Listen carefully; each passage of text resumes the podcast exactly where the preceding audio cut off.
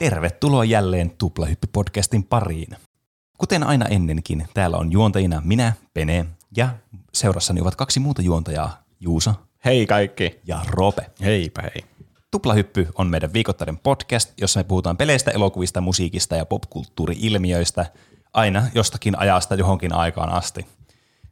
Ei ole niin määritelty, ne vaihtelee niin paljon. Kyllä. Ja kuulostaa jotenkin niin kuin oudolta sanoa, että jostakin joku 50-luvulta asti, sitten joku aihe, joku elokuva jostakin 50-luvulta. Niin. Tai sitten jos joku popkulttuuriaihe menee nytkin 1900-luvun alkuun, niin onko sitten 1900, mitä mä selitän, ihan samaa, mennään eteenpäin. Jotkut aiheet on vaan ihan ajattomia, niin, eternaaleja. Näin voisi sanoa. Mutta kuitenkin, niin kuin aina ennen, niin kaksi aihetta on luvassa. Tänään Juusolla aiheena puhutaan, itse asiassa toisinpäin se menee. Taisi mennä niin, että Roopella oli katkon jälkeen joku aihe. Joo. Kyllä. Eli Roopen aihe on katkon jälkeen. Se on jouluinen. Jouluinen aihe, no niin. Me ei tiedetä siis etukäteen tästä hirveästi vielä. Niin mulla on jotain vihjeitä. Joo. Se liittyy, en mä kerro. Jos me ei tiedä yhtään mitään. Sä oot edun aiheeseen, kun et kerro. Niin mä oon opiskellut sitä nyt. Ja tämän haparoivan alustuksen jälkeen Juusan aihe, eli Game Awards, joka oli juuri nyt tällä viikonlopulla, kun me nautetaan tätä aihetta. Niin, taas me ollaan ajankohtaisia kerrankin. Jei. Tämä on vuosittainen perinne suorastaan. Kyllä, tämä on kerran vuodessa, kun me ollaan ajankohtaisia. Niin. Mitä mieltä te olette ylipäätään Game Awardsista? Onko siitä järkeä puhua joka vuosi? Siitähän saa niinku ilmaisen aiheen, niin miksi ei? Niin. Siis, kyllä mä tykkään Game Awardsista ja kyllähän siitä on tullut niinku se The-pelimaailman semmoinen niinku tuommoinen palkintogaala kautta tuommoinen esittelytilaisuus. Nyt kun varsinkin kaikki E3-setkin on semmoiset, että sinne ei enää mene edes nämä isot publisherit, vaan kaikilla on joku omaa tämmöinen. Niin. Ja se on kuitenkin vaan vaikka se onkin helvetin pitkä kuin nälkävuosi, niin kyllä se, niin se on kuitenkin yhdeltä istumalta katsottavissa niin, toisin kuin niinku vaikka joku E3, joka kestää viikon. Niin. Ja tuossa tosiaan tulee kaikilta julkaisijoilta jotain. Ja se tuntuu semmoiselta juhlalta, että nyt kaikki on yhdessä, paitsi Activision niin, kyllä. Ja Blizzard. Niin kaikki yhdessä siellä. Mä kyllä katsoin sitä, mutta mä en muista yhtäkään asiaa. Siinä on niin paljon asioita tulee lyhyen ajan sisään, että ne jotenkin katoaa mielestä heti sen jälkeen, kun on katsonut ne. En ole ihan varma, mikä pointti edes tehdä sitä niin massiivista, kun 2 tuntia olisi hyvä silleen, niin kuin kaikista isoimmat asiat. Ja sitten, mutta ehkä siinä halutaan, että jokaiselle on niin kuin jotain semmoisia tärkeitä asioita. Ja kyllähän se on niin kuin show kuitenkin. Se on siinä, missä niin kuin Oscarit on myös semmoinen tosi pitkään kestää ja sitten siinä on kaikkea muuta ja tavallaan se on semmoinen experience tavallaan. Ja kyllähän kaikki haluaa osalliseksi sinne, että jokainen pelistudio, että no meilläkin tulee sitten vaikka tämmöinen asia niin, ulos kyllä. Tässä, että tehdään tämmöinen julkaisu. Niin. Sitten väkisin tunkee senkin sinne, koska sillä saa hyvää julkisuutta. Se niin, Jeff Keighley, se juontaja siinä, joka järjestää se joka vuosi, niin se paljasti, että Epic Games yritti saada sinne mainoksen, että nyt Epic Games Storessa on ostoskärry-ominaisuus. Se oli yksi sellaista hylätyistä trailereista. Mä en ajatellut, että siellä ei ole ollut ostoskärryä. No siis en mäkään, tuo on vaan huonoa mainosta, että nyt meillä on ostoskärry. Niin, vihdoin olemme samalla tasolla kilpailijoiden kanssa. Tässä taas kyllä huomaa se, että mä elän tässä mun Steam-kuplassa, että mä en ole siis vieläkään sortunut Epic Games Storeen. Siellä vaan pitää ostaa se, minkä sä näet siinä, etkö sä voi laittaa sitä minnekään koriin. Tuo on kyllä hirveä. Mietin, jos sä haluaisit ostaa, kun on semmoinen ostosprii, haluaisit tehdä semmoista, nyt mä haluan nämä kaikki pelit, ja sitten sä yksi kerrallaan klikkailla niitä, niin menisin Steamiin saman tien. Mutta niin, siellä on palkintoja ja tosi paljon mainoksia. Ja minkä takia ihmiset katsoo sitä, niin on niiden mainosten takia. Siellä on sellaisia tärkeitä mainoksia. World Premiere, tämä on ensimmäistä kertaa täällä. Mutta sitten on sellaisia turhempia mainoksia, niin kuin mainoskatkoja siellä mainosten välissä. Niin. Ja pakko myöntää, että mä tänä vuonna skippailin aika paljon niitä sellaisia mainoskatkoja, mitä siellä oli. Niin siellä aina toistuu jotain Google Play-mainos vaikka, tai joku Nintendo tänä kesänä mainos, tai tänä talvena. Joo, itsellä kävi nyt silleen, että mäkin tykkään yleensä katsoa näitä, niin kuin just silleen, en mä nyt kokonaan sitä alusta loppuun katsoa, mutta silleen niin kuin suurempia segmenttejä sieltä. Mutta nyt oli silleen, että mä en ehtinyt ollenkaan oikein katsoa, että mä katsoin vaan semmoiset klipit näistä trailereista tai teasereista, ja sitten on nämä voittajat. Niin. Mä yritin katsoa sen, onko se joku 3 tuntia, sen niin kuin katsoa läpi sillä nopeasti. välillä skippailen, kun tuntuu, että ei tässä tule nyt mitään sisältöä niin hetkeä. Onko siinä vielä se, että siinä on niinku se main show ja sitten siinä on se pre-show? Joo, siinä pre-show on siinä alussa ja se on outo, kun siinäkin jaetaan niitä palkintoja ihan sikaa monta. Right.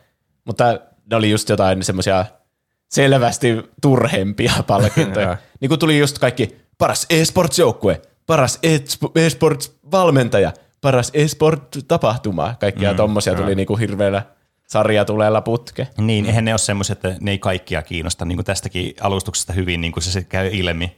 Niin. Mut, niin. On se vähän harmi silleen, että nämä palkinnot ei ole tasavertaisia. Sitähän tämä tarkoittaa käytännössä. Niin, miksi edes olla niin paljon? Myös on semmoisia palkintoja, niin kuin paras ralli, mikä se on, racing kilpailupeli, mutta ei sitä jaeta siellä edes.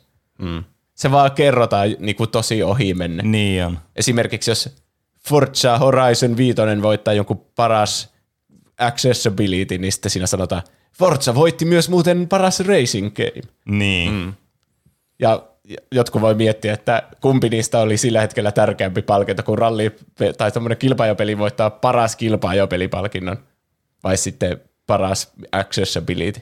No se on tietenkin, no miten ne nyt valitsee, sekin on tärkeä asia varmasti niin, ja hyvä palkita siellä ja puhua siitä kyllä, asiasta. Mä ymmärrän, että se ei ole semmoinen, se ei tunnu niin kuin semmoiselta, tiedättekö, se palkinto, semmoinen best racing game kuulostaa semmoiselta, että tämä on tämmöinen yksi näistä fundamentaalisista palkinnoista, mitä täällä jaetaan aina, että paras peligenren peli, niin sehän on, niin kuin, jos sä ajattelet tämmöinen Game Awards show, missä jaetaan parhaita pelipalkintoja, tai kukaan niin kuin voittaa missäkin kategoriassa näin, niin sehän on aika keskeinen kategoria. Niin, että kun taas sitten, että best accessibility, tietysti niin kuin, mä oon sitä mieltä, että tämä on ehdottomasti hyvä asia, että se on niin kuin, sitä on tullut nykypäivänä semmoinen isompi ja isompi juttu, että ihmisiä kiinnostaa enemmän niin kuin pelin kehittäjiä, että kaikki pystyy pelaamaan niiden pelejä, mutta eihän se niin kuin ole semmoinen kategoria, joka on yhtä semmoinen niin kuin paras peli. Tai tiedättekö te, siinä on erilainen semmoinen, se tuntuu semmoiselta niin kuin spin-off-palkinnolta. Se on vähän niin kuin semmoinen kunniamaininta-palkinto. Semmoinen niin kuin, mut palkinnot tuntuu, että ne on, että paras jossain, mutta se on niin kuin, että parhaiten otettu huomioon kaikki. Hyvä moraalipalkinto. Niin. Mikä ei ole huono, se ei ollut kritiikki. Niin. Mutta sitten joku paras toimintaseikkailupeli vaikka, niin on siellä palkintona. Ja siinä on tyyli samat ehokkaat aina kuin paras pelipalkinto. Ja sitten se, joka antoi sen palkinnon, niin sekin sanoi, että toimintaa ja seikkailua, sehän määrittää, mitä videopelit ovat. Ne ovat kaksi videopelien kulmakiveä. Niin, kyllä. Eli sen takia ne kaikki ehokkaat ovat niitä samoja, mitä on muissakin kategorioissa. Niin. Tiedättekö, mikä mua ärsytti kovasti siinä?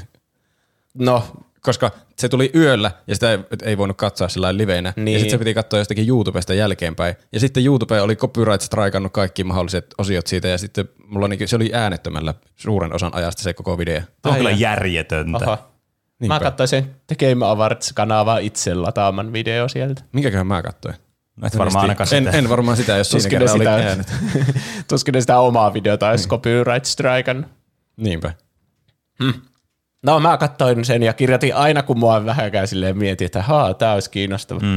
Mutta niinku kokonaisuudelta pitää sanoa, että ei tällä nyt mitään sellaista niinku mun tajuntaa räjäyttävää ollut varmaan mitään. Siis, mulla oli jo vähän sama fiilis. Joo, tää oli kieltämättä kyllä, no tähän nyt pitkälti varmastikin johtuu tästä C-sanasta, joka nyt on ollut meidän kaikkien korvilla viimeistä 2 vuotta.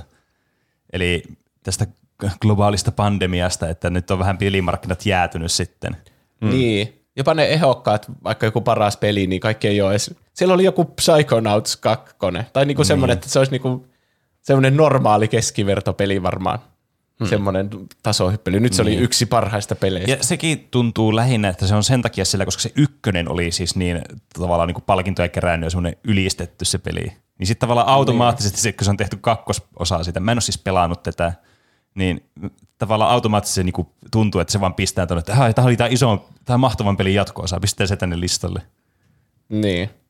Tai semmoinen vibaa mulla ainakin sitä tulee. Niin, mä kirjoitin kaikki, mikä mua vähänkään kiinnosti. Siinä pre-showssa oli 2 hauskan näköistä peliä. Toisen nimi oli Thirsty Suitors, joka oli semmoinen taistele eksiäsi vastaan peli. Silleen premikseltä kuulosti Scott Pilgrim vastaan maailmalta. No joo. Mutta se oli tehty ihan kämäisellä CGillä. Semmoisella niinku, näkee jossain YouTubessa semmoisia vitsi Shrek, semmoisia itse tehtyjä animaatioita, niin sen näköistä animaatiota siinä. Se sai hyvät naurut yleisöltäkin. Ja sitten toinen oli semmoinen kuin Have a Nice Death, joka oli joku semmoinen viikatemies, semmoinen 2D, sitten sillä huidottiin sillä viikatemiehellä menemään siellä. Tosi tyylikäs semmoinen piirtotyyli siinä. Okay. Vähän niin kuin semmoinen eläväinen piirtotyyli, vähän niin kuin jossakin Cupheadissä vaikka olisi, mutta vähän erilainen. Semmoinen, niin kuin, joka näyttää melkein joltakin piirretyltä, mutta tuotuna peliksi. Niin, kyllä. Että ehkä teknologia ja grafiikat ei kaikki, me pelkästään siihen, että kaiken pitää näyttää fotorealistiselta, vaan myös semmoiselta tyylikkäältä. Niin. Se on mun mielestä kyllä kiva, että selvästikin niin kuin kuitenkin näissä isoissakin peleissä niin kuin silti tavallaan se tyylivalinta voi olla niin kuin semmoinen erilainen, että tiedättekö, että kaiken ei tarvitse just tällaista fotorealismia, niin kuin vaikka se Deathloop vaikka esimerkiksi, joka on semmoinen selkeästi erottuu tämmöisistä, niin kuin, ja sekin on kuitenkin AAA-peli, niin se on mun mielestä mukava semmoinen turvallinen ajatus, että kaikki ei vaan tule semmoiseksi homogeeniseksi massaksi vaan tässä pelisingulariteettimaailmassa. Niin. Joskus 2010-luvun alussa tuntui, että kaikki pelit näytti semmoiselta harmaalta, semmoiselta Call of Duty-maiselta. Niin. Että niin Gears of War, semmoiselta, että semmoinen harmaa filtteri vaan kaiken ympärillä. Mutta nyt musta tuntuu, että on melkein vastakohta, että mun mielestä aika monet pelit näytti tosi samalta niin kuin sen takia, että ne on niin värikkäitä. Semmoiselta Fortniteilta.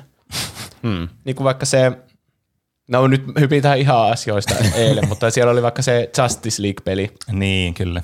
Ai niin olikin, joo. Semmoinen värikäs taistelu, ja sitten oli se Saints Row vaikka. No joo. Niin kuin semmoiselta näyttää tosi monet pelit, semmoiselta niin kuin liian värikkäältä. Liian värikkäältä. Kaipaan takaisin synkkyyttä. No, synkkyyttäkin oli siinä.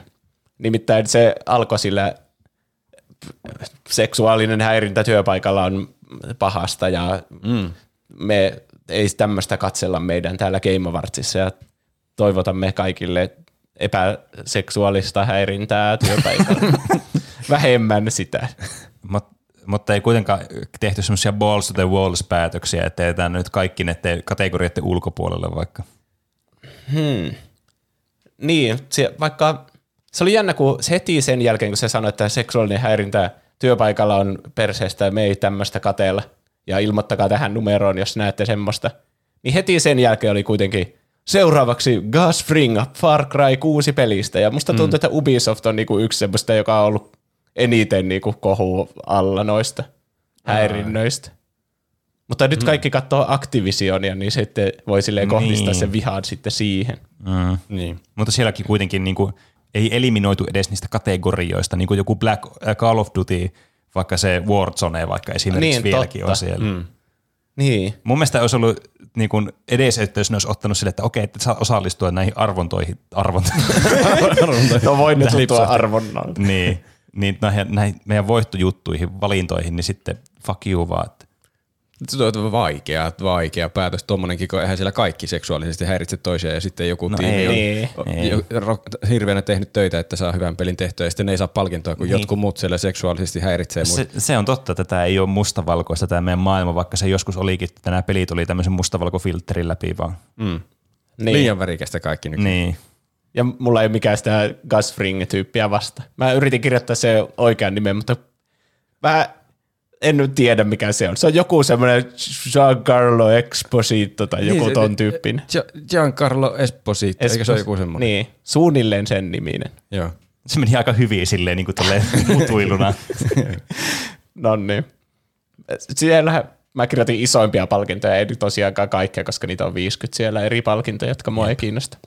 Paras indie-peli oli Kena: The Bridge of Spirits. Mä en edes tiennyt, että se on indie-peli. Niin, siis se ei tunnu yhtään indie-peliltä kyllä. Niin, ja mä veikkaan, että tämä on ehkä yksi syy, miksi se voittaa, koska mä oon kuullut tästä pelistä, että tämä on todella tylsä tämä peli, niin kuin pelattava. Mutta siis tämä on upean näköinen tämä peli. Niin ja. Miksi se voittaa, jos se on tylsä? No, sitä mä pohdin tässä. Tietysti nämä on niin kuin subjektiivisia mielipiteitä. Tämäkin vaan perustuu siihen, että minkälainen niin kuin näkemys mulla on tästä pelistä tullut niin kuin muiden ihmisten niin kuin kommenttien perusteella ja minkälaista tämä gameplay on, mitä tämä on nähnyt ja muuta.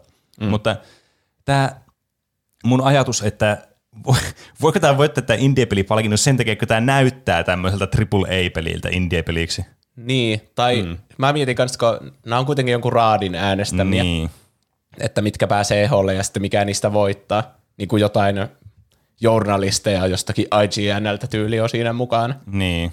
Niin tässä helposti käy tuommoisessa indie-pelikategoriassa, mikä on suosituin indie-peli vähän niin kuin voittaa. Niin. Ja onhan tämä selvästi semmoinen niin kuin lähestyttävin. Siinä oli muun muassa Death's Door, Loop Heroes, sitten oli se Inscription, mistä Pene on puhunut, niin kyllä, oli eholla. Niin oli. 12 Minutes kanssa. Tämmöisiä niin kuin, nämä muut herättää paljon enemmän mielenkiintoa ja näissä on enemmän semmoista indie-pelihenkeä mukana kuin tässä pelissä.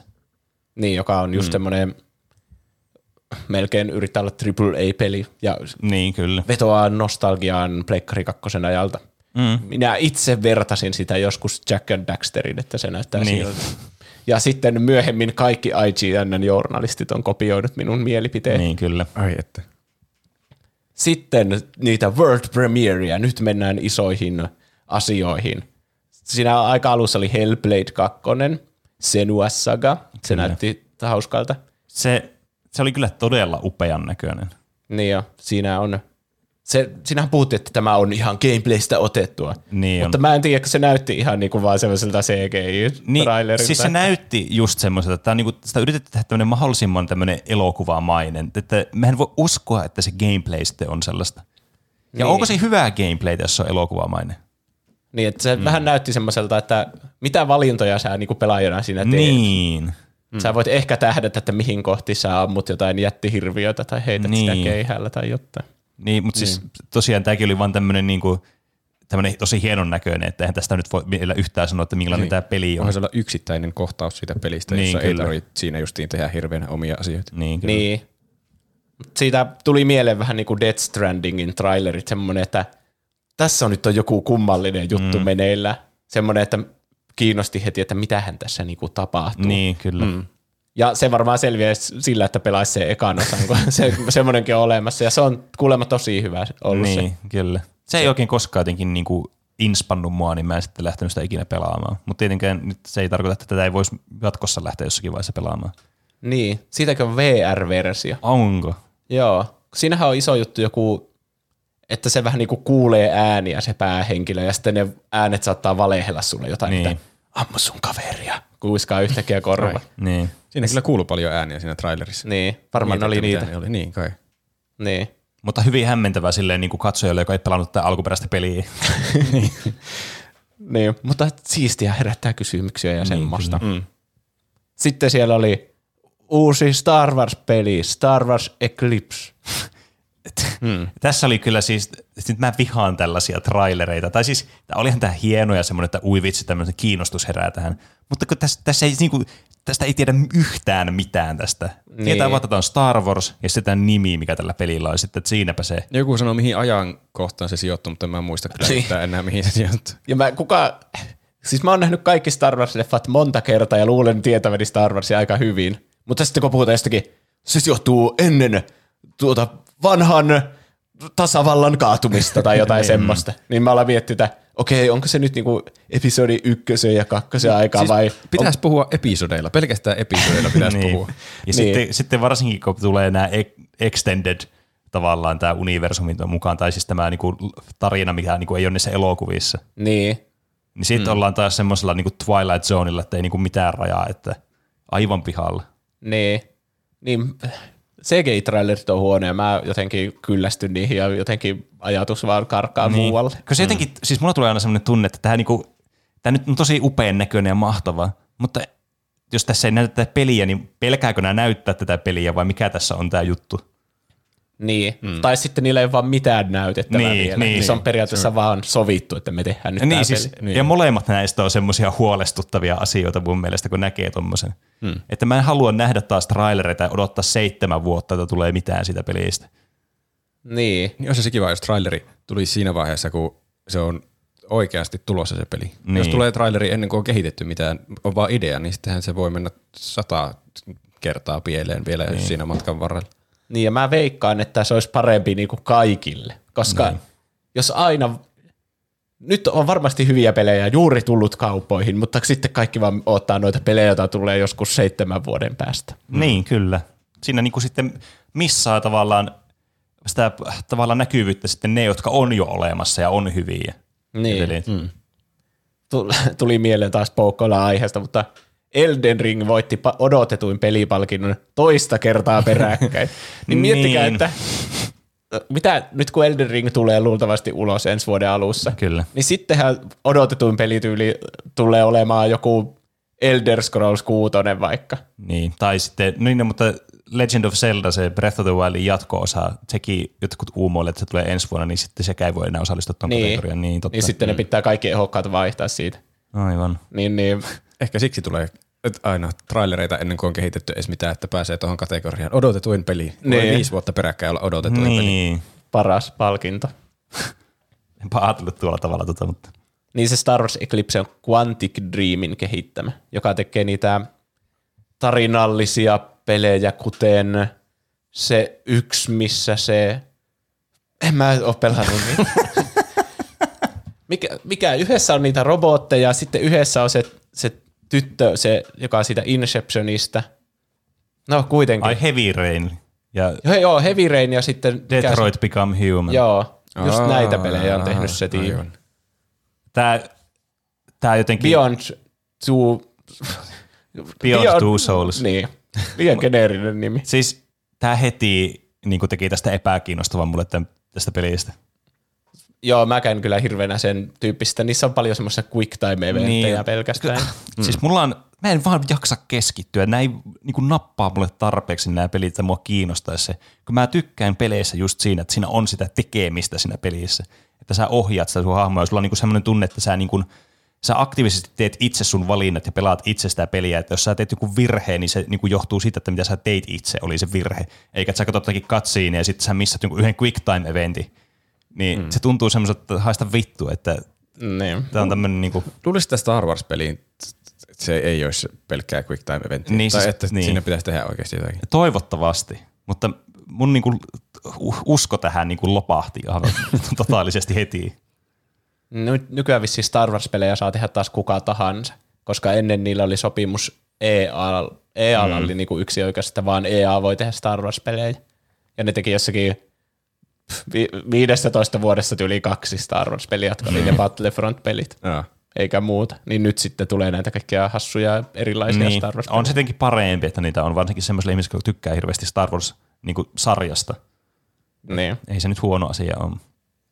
Bethesdasta puheen ollen. Siinä oli hauska mainos, kun se Bethesdan johtaja, se, onko se joku Pete Hines vai mikä sen nimi onka, niin se oli tehnyt sellaisen retromainokset, se käveli jossakin pihalla ja niin, jutteli jollekin feikki oravalle. Ja sitten se oli niinku semmoinen ysärimainos, se näytti niinku se olisi jostakin VHS:ltä kaivettu.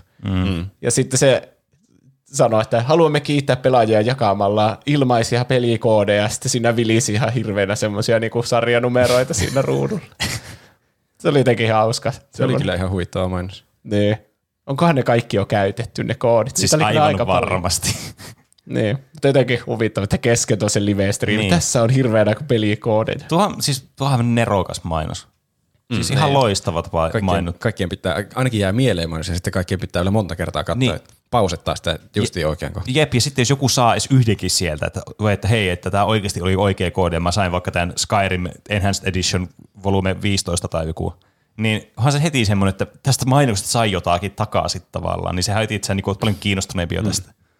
Niin. Eikö se maininnut jotakin siinä, että meillä alkaa loppua alusta, että mille portata Skyrim? Niin, se heitti itsekin siitä vitsiä, mikä oli hauska. Sitten uusi peli julkistus. Monolith, taitaa olla sen studion nimi, joka on tehnyt Shadow of Mordor-pelin. Kyllä. Sen, sen joka sijoittuu Tarusormusten herrasta universumiin, ja sitten örkeillä on joku hierarkia ja nemesis-järjestelmä. Ja niin, se on se. Ne muuttuu sun arkkivihollisiksi. Ja sitten huutaa sulle, hei, sä oot se tyyppi, joka poltti mut elävältä. Nyt saat kuolla. Ja sitten sä poltat se uudestaan elävältä ja sitten se tulee vielä vihaisempana myöhemmin. Kyllä. Ne tekee nyt Wonder Woman-pelin. Aivan, siinäkään ei tainnut näkyä paljon mitään. Muuta kuin vaan, että Wonder Woman. Niin, siinä näkyy semmoinen CGI Wonder Woman. Niin. Eli vähän niin kuin vaan kerrottiin, että tämmöinen peli on tekeillä joskus. Mm. Kyllä. Miten Wonder Woman pelissä voi hyödyntää tuota Nemesis-järjestelmää? Niin, en tiedä. Vai onko ne, hylkääkö ne vaan, että ne kehittää jonkun uuden pelisysteemi? Mutta ne on patentoinut sen, niin on. Joka oli ärsyttävää, että vain yksi studio voi tehdä niitä.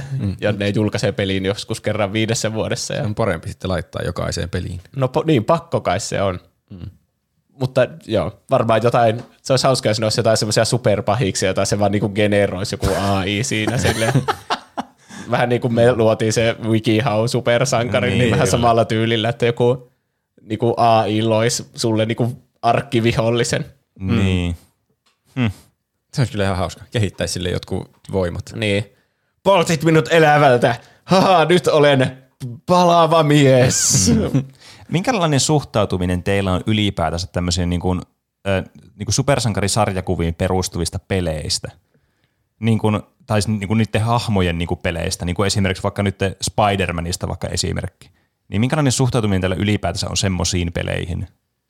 En ole Spider-Maneja pelannut, mutta ne Batman-pelit on tosi hyviä. Niin. Ja tästä tuli heti semmoinen olo, että tämä on varmaan samaa universumia kuin ne Batman-pelit, koska molemmat on siellä Warner Bros. Gamesin niin. alla. Ja siis tätä mä mietin kanssa itse sille, että ne on tosi, okei, ne semmoiset tykätyimmät on niinku tosi paljon tykätty, että ne on niinku tosi arvostettuja pelejä. Just vaikka ne Arkham-sarjan pelit ja sitten nämä uudet Spider-Man-pelit on ollut tosi tykättyjä.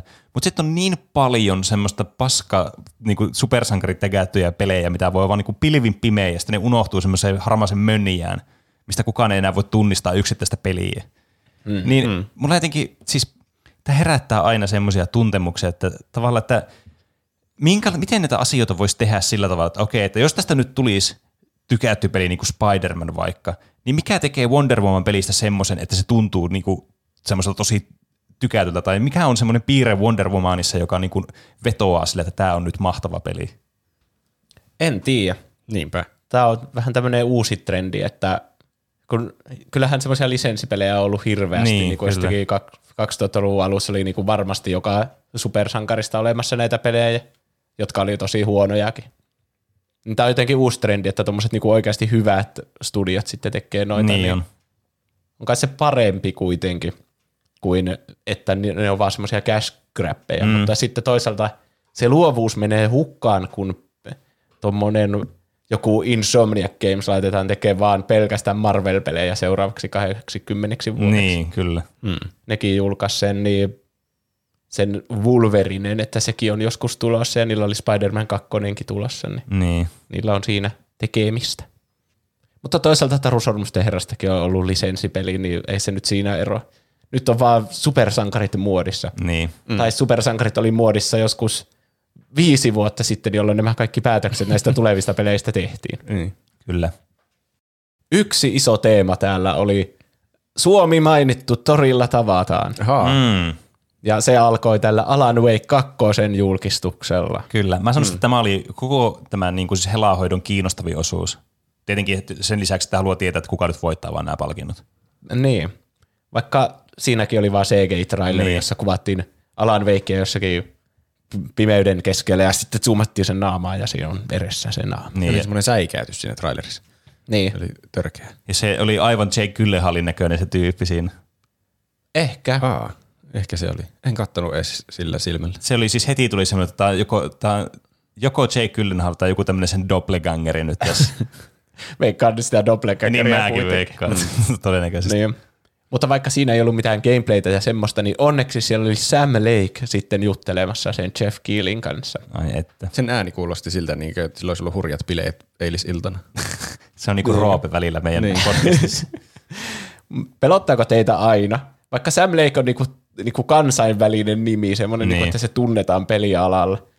Niin pelottaako teitä silti aina, kun te näette suomalaisen jossakin tuommoisessa live-striimissä siellä? Aina, että munaako se jotenkin se hommat. Niin, koska mua aina pelottaa kuitenkin. Niin, mutta toisaalta mä aloin miettimään sitä, että, niin kuin vaikka, että jos puhuisi vaikka semmoisella kahdella ralli-englannilla, niin se tietysti itseään tuntuu siltä, että jos sitä ei tee niin epäironisesti, niin se tuntuu siltä, että ei Jeesus nyt oikeasti.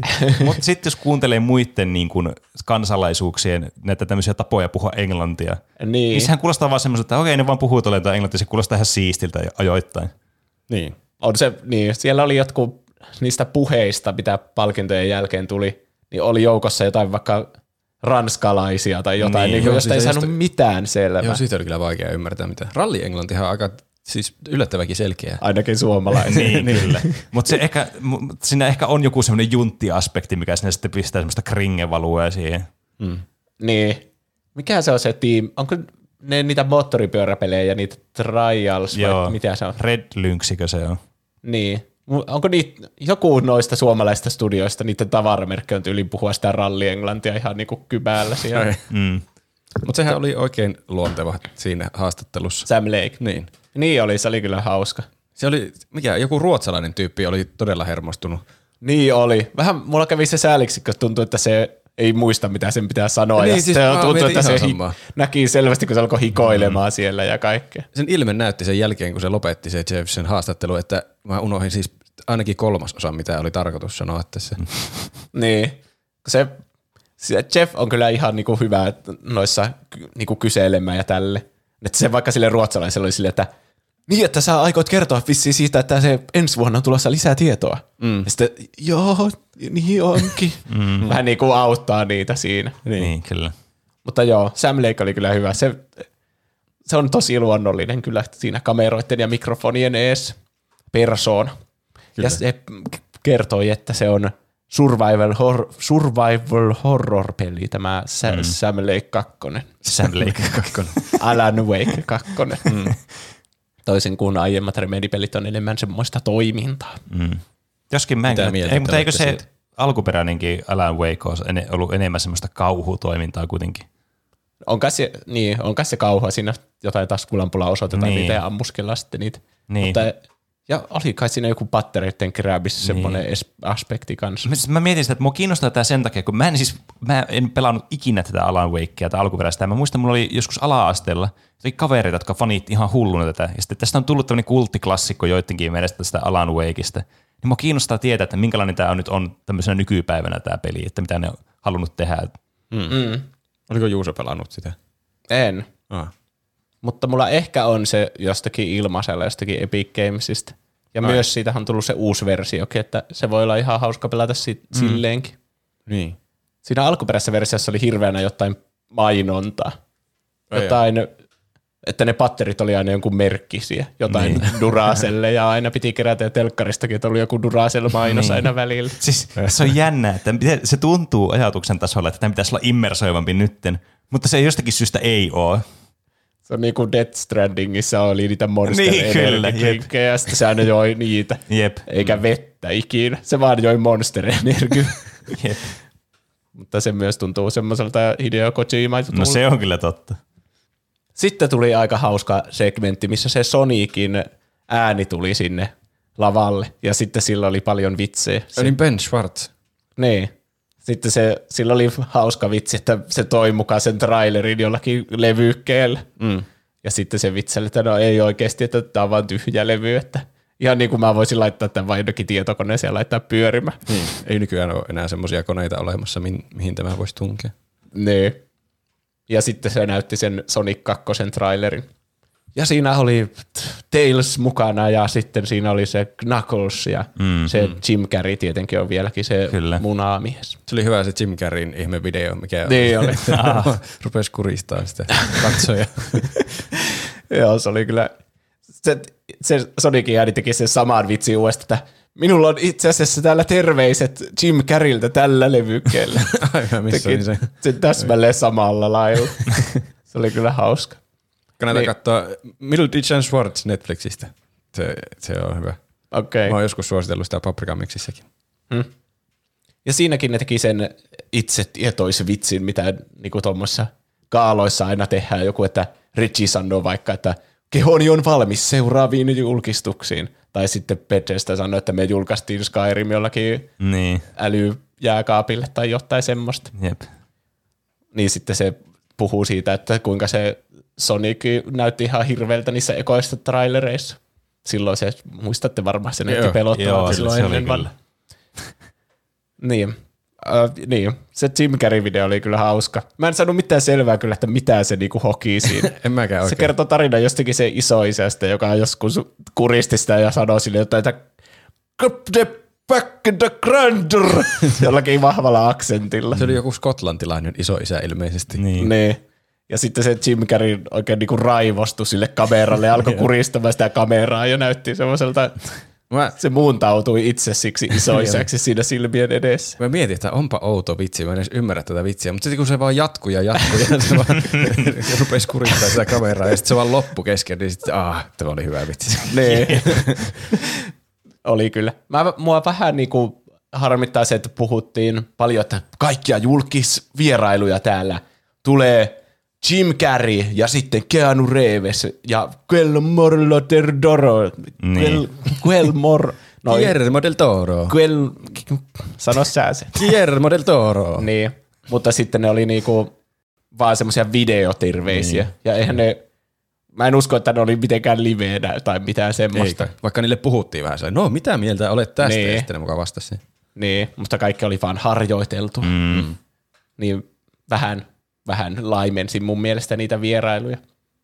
Sitten Suomi mainittu torilla tavataan osa 2, kun paras toimintapeli oli Returnal. Mm. Se oli kyllä iloinen yllätys. Housemarquelta, joka on juuri Sony ostanut ne helmoihinsa, kun teki niin hyvän pelin tuon Returnalin. Kyllä.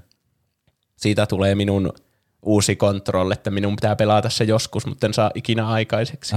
Onneksi saatiin restaurattua tämän meidän Discord-aktiiviseksi. Käytäthän hashtagia #Juuso pelaa Returnal ja tee siitä sitten aihe. Mm. Niin sitten saadaan siitä joskus aihe myös. Mutta sen Returnalin voiton tahrasi se, kun se, sillä oli joku oma vitsinsä sillä näyttelijällä, joka jakoi sen palkinnon. Oliko se siitä uudesta Marvel-leffasta se päähenkilö? Niin se oli se, joo. Se mukaan katsoi puhelimella jotakin... Striimejä koko ajan. Niin. Yleisö tuntui nauttivan siitä vitsistä. Niin, mutta se tuntui jotenkin maksetulta Halo-mainokselta. Niin, koska se on joku uskomaton Halo-fani. Niin, ja keksi vaan tommosen vitsin Halon ympärille. Mm. Mutta se siis niinku... Katso striimejä koko ajan, eikä pitänyt sitä puhetta siellä lavalla kännykästä, ja sitten selitti jotain, että Halo on just tullut ulos, ja mä joudun täällä pitämään tämmöistä puhetta, ja muut pelaa sitä.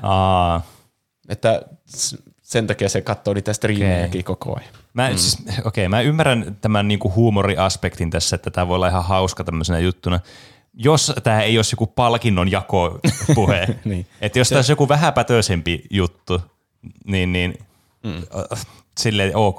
Mutta jos se on palkintoja joko puhe, niin sä vähän niin kuin, just sä viet huomiota niiltä palkinnon niin kuin, niiltä ehdokkailta ja sitten siltä voittajalta. Tietenkin tässä on nyt helppo sanoa tämmöinen Suomi bias tähän, kun nyt tää sattuu olemaan tähän retuottamista. Mutta siis vaikka se olisi voittanut joku toinen actionpi, vaikka joku Deathloop vaikka tai joku, en mä tiedä mitä ne oli ehoilla silloin. Mutta niin, olisi se ollut semmoinen niin kuin, olisi se vienyt siltä vähän niin kuin pois sitä highlightia joka tapauksessa ja silleen ollut vähän semmoinen mauton vitsi ehkä. Niin. Oli se ihan hauska juttu. Ja se omistautui täysin esille. Se ihan niin, se oli näytteli sen roolinsa. Mutta niin, kyllä se vähän vei ehkä pohjaa siltä sitten itse palkinnolta, kun jos se tarkoitus on juhlistaa niitä tämän kategorian parhaita pelejä, niin sitten se, tässä on sitten nämä pelitkin, mä palaan tämän Halon pariin. Niin, ja sitten kun se on, niinku, jos sä sanot vielä tolle, että mut vaan raahattiin tänne ja mua ei kiinnosta tämä, niin on se vähän semmoinen, niinku, että mua ei kiinnosta nämä ehokkaat tästä tälle kategorialle yhtään. Niin. On se vähän semmoinen haasta vittumeininki. Mm. Aika monet niistä alkupuheista ennen sitä palkintoja antamista oli semmoinen, että ääni on pelin sydän. Niin. Kuinka äänimiksaus on tärkeä osa tuoda kokemus suoraan pelaajan korville ja sitä kautta sydämelle. Niin. Mm. Ja sitten tuo oli vaan silleen, että se erottui joukosta. Niin. No se niin. Sitten Silent Hill alkuperäisen pelin joku ohjaaja on tehnyt uuden pelin tai tekee uutta peliä, jonka nimi oli Slitterhead kai. Mm. Se oli semmoinen mummo, joka muuttui semmoiseksi örkiksi siinä. Niin. Mutta se osasi muuntautua myös eri ihmisiksi. Se on vähän niin kuin The Thing-elokuvasta se The Thing. se jostakin. Se oli kiinnostavaa, varsinkin niinku se alku ja tuo niinku alustus ja se ihan alku ja sitten se loppu siinä trailerissa, mutta se keskiosa näytti niin semmoista geneeriseltä taistelupeliiltä, että niin. Siinä ei tullut yhtään semmoista, että onpas kiinnostavaa nyt tämä. No ei. Se, kun puhuttiin siitä, että Silent Hillin luoja palaa kauhun pariin, mutta se näytti enemmän toimintapeliltä mun silmille. Jep, kun Silent Hill heti herättää semmoista, okei, tämä on tämmöistä tosi outoa psykologista kauhua. Niin, se oli yksi mun lempivitseistä, kun se Guillermo del Toro jakoi sen palkinnon, niin sitten se puhuu, että jotain, että esimerkiksi Silent Hill-peleissä on tosi hyvä tunnelma. Tulisipa joskus uusi Silent Hill-peli. Kun nehän yritti tehdä sen Hideo Kojiman kanssa sitä Silent Hillsia silloin. Ennen sitä Konamia ja Kojimaa väliin rikkoa. Yep. Sitten, tämä oli varmaan joku randomi mainos, mutta Beat Saberiin tuli Lady Gaga. Se on back. Okei, hyvä tietää. Mä oon pelannut paljon nyt Beat Saberia, se on tosi hauskaa ja se on hyvää liikuntaa myös. Se on kyllä, siinä tulee kyllä kuuma. Ja mitä parempia biisejä on, niin sitä enemmän se saa liikkumaan. Kyllä. Siinä pitäisi olla jaloillekin vielä jotkut omat miekat. Sitten saisi liikkua vielä kovempaa. Niin, totta. Kyllä siinä vähän saa kyykätä, jos on niinku isommilla vaikeustasoilla, kun tulee niitä seinämiä, joita pitää mennä kyykkyyn ja väistä ja mennä vähän sivuille ja tälleen, mutta... Aivan. Niin, nyt sitä voi myös Lady Gagan tahdissa hakata. Loistavaa. Sitten siellä näkyy peli nimeltään joku klonkku. Se on jotenkin tosi oudon näköinen peli. Niin. Musta tuntuu, että siitäkin me ollaan puhuttu joskus niinku ihan podcastin alkuajassa, että tulee joku klonkkupeli. Niin onkin. Mitä helvettiä. Se oli joku jakso. Oliko se viime vuoden Game Awardsissa vai mihin? Mä oon aika varma, että mä oon ikinä nähnyt niinku mitään siitä pelistä. Koska se klonkku näytti kummalliselta ja niin mä varmaan muistaisin, jos mä olisin nähnyt sen. Klonkku näytti ja kuulosti kummalliselta. Niin. Se ei varmasti ollut ainakaan Andy Serkis. No ei. Se kuulosti ihan väärältä. Niin. Se on varmaan, kun klonkku on jo valmiiksi CGI-hahmo, ja sä tiedät niin tarkasti, että miltä se näyttää ja kuulostaa. Ja sitten jos se on CGI-hahmo, mutta vähän eri näköinen ja eri kuulonen. Niin joo. Ehkä se on sitten suurempi ero, kun tehdään joku oikea maailmanhahmo CGI-ksi. Niin, ehkä. Ja siinäkään ei ollut mitään gameplaytä, että en tiedä, miksi ihmiset haluaa pelata klonkulla, mutta... Nyt on semmoinen peli tulossa kuin klonkku. Se oli kyllä yleinen trendi, musta tuntuu, että kaikissa näissä trailereissa, että suurimmassa osassa ei yhtään ollut gameplaytä. Niin. Kaikki maailman pelit on tällä hetkellä jossakin niin early developmentissa, että ei ole mitään peliä. Se voi olla oikeasti, että ne ei ole vaan edennyt ne pelit yhtään tänä vuonna, jos on ongelmia jotenkin etätöiden kanssa vaikka. Ja seksuaalisten häirintöjen ja muiden kanssa. Niin, kaikenlaisia ongelmia kyllä. Eihän kenelläkään ole aikaa edes tehdä niitä pelejä tässä. No ei. Siellä oli musiikkiesityksiä, jotka oli aika hyviä. Siinä oli ihan alussa se, Horizon Forbidden West, joku semmoinen orkesterispektaakkeli. Siellä oli Pasi Rautiainen poikkihuilussa. Ai jaa, okei. Kuka se on? Suomalainen jalkapallostudiokommentaattori. Huvittava hahmo. Se näytti aivan siltä. Okei. Suomi mainittu osa kolme. Kyllä. Niin. Ja siinä oli hyvä semmoinen naislaulaja kanssa siinä Horizonissa. Niin oli, joo. Se oli just semmoinen, jos te kuvittelette jonkun post-apokalyptiseen autiomaan, niin kun kuvittelette sen maiseman, niin teillä ehti alkaa soimaan päässä se se oli just se. Mutta se oli myös hyvä se Cuphead-musiikkiesitys, missä ne esitti semmoista 30-luvun semmoista naistrioa siinä. Ja sitten Cupheadiin tulee ilmeisesti joku DLC-saari tai jotain. Niin, mulla jäi nyt vähän epäselväksi, että onko se niinku standalone-peli vai onko se oikeasti vaan DLC-peliin? Siinä oli se kuulosti DLCltä. Siinä jossakin oikein luki, että DLC. Vai oliko se, siinä sanottiin, että puhuttiin sitä aina DLC-saaresta, mutta mä en sitäkään voinut tietää, että kun nämäkin on niin tämmöisiä niinku meta-vitsejä nämä. Niin, onko se sitten niin? Uuden pelinimi on DLC-saari. Niin, että näistä niinku yhtään tiedä, että mikä tämä niinku on.